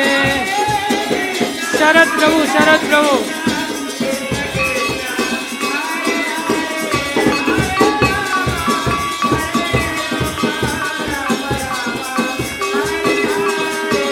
Hare Krishna, Hare Krishna, Krishna Krishna, Hare Hare.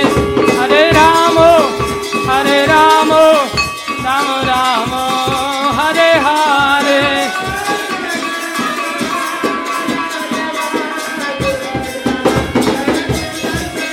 जय जगन्नाथ, बलदेवा, सुभद्रा माई, जय सुदर्शना।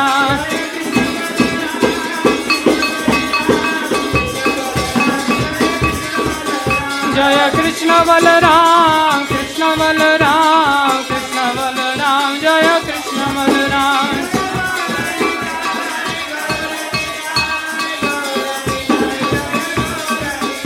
जय गौरानिता गौरानिता गौरानिता, जय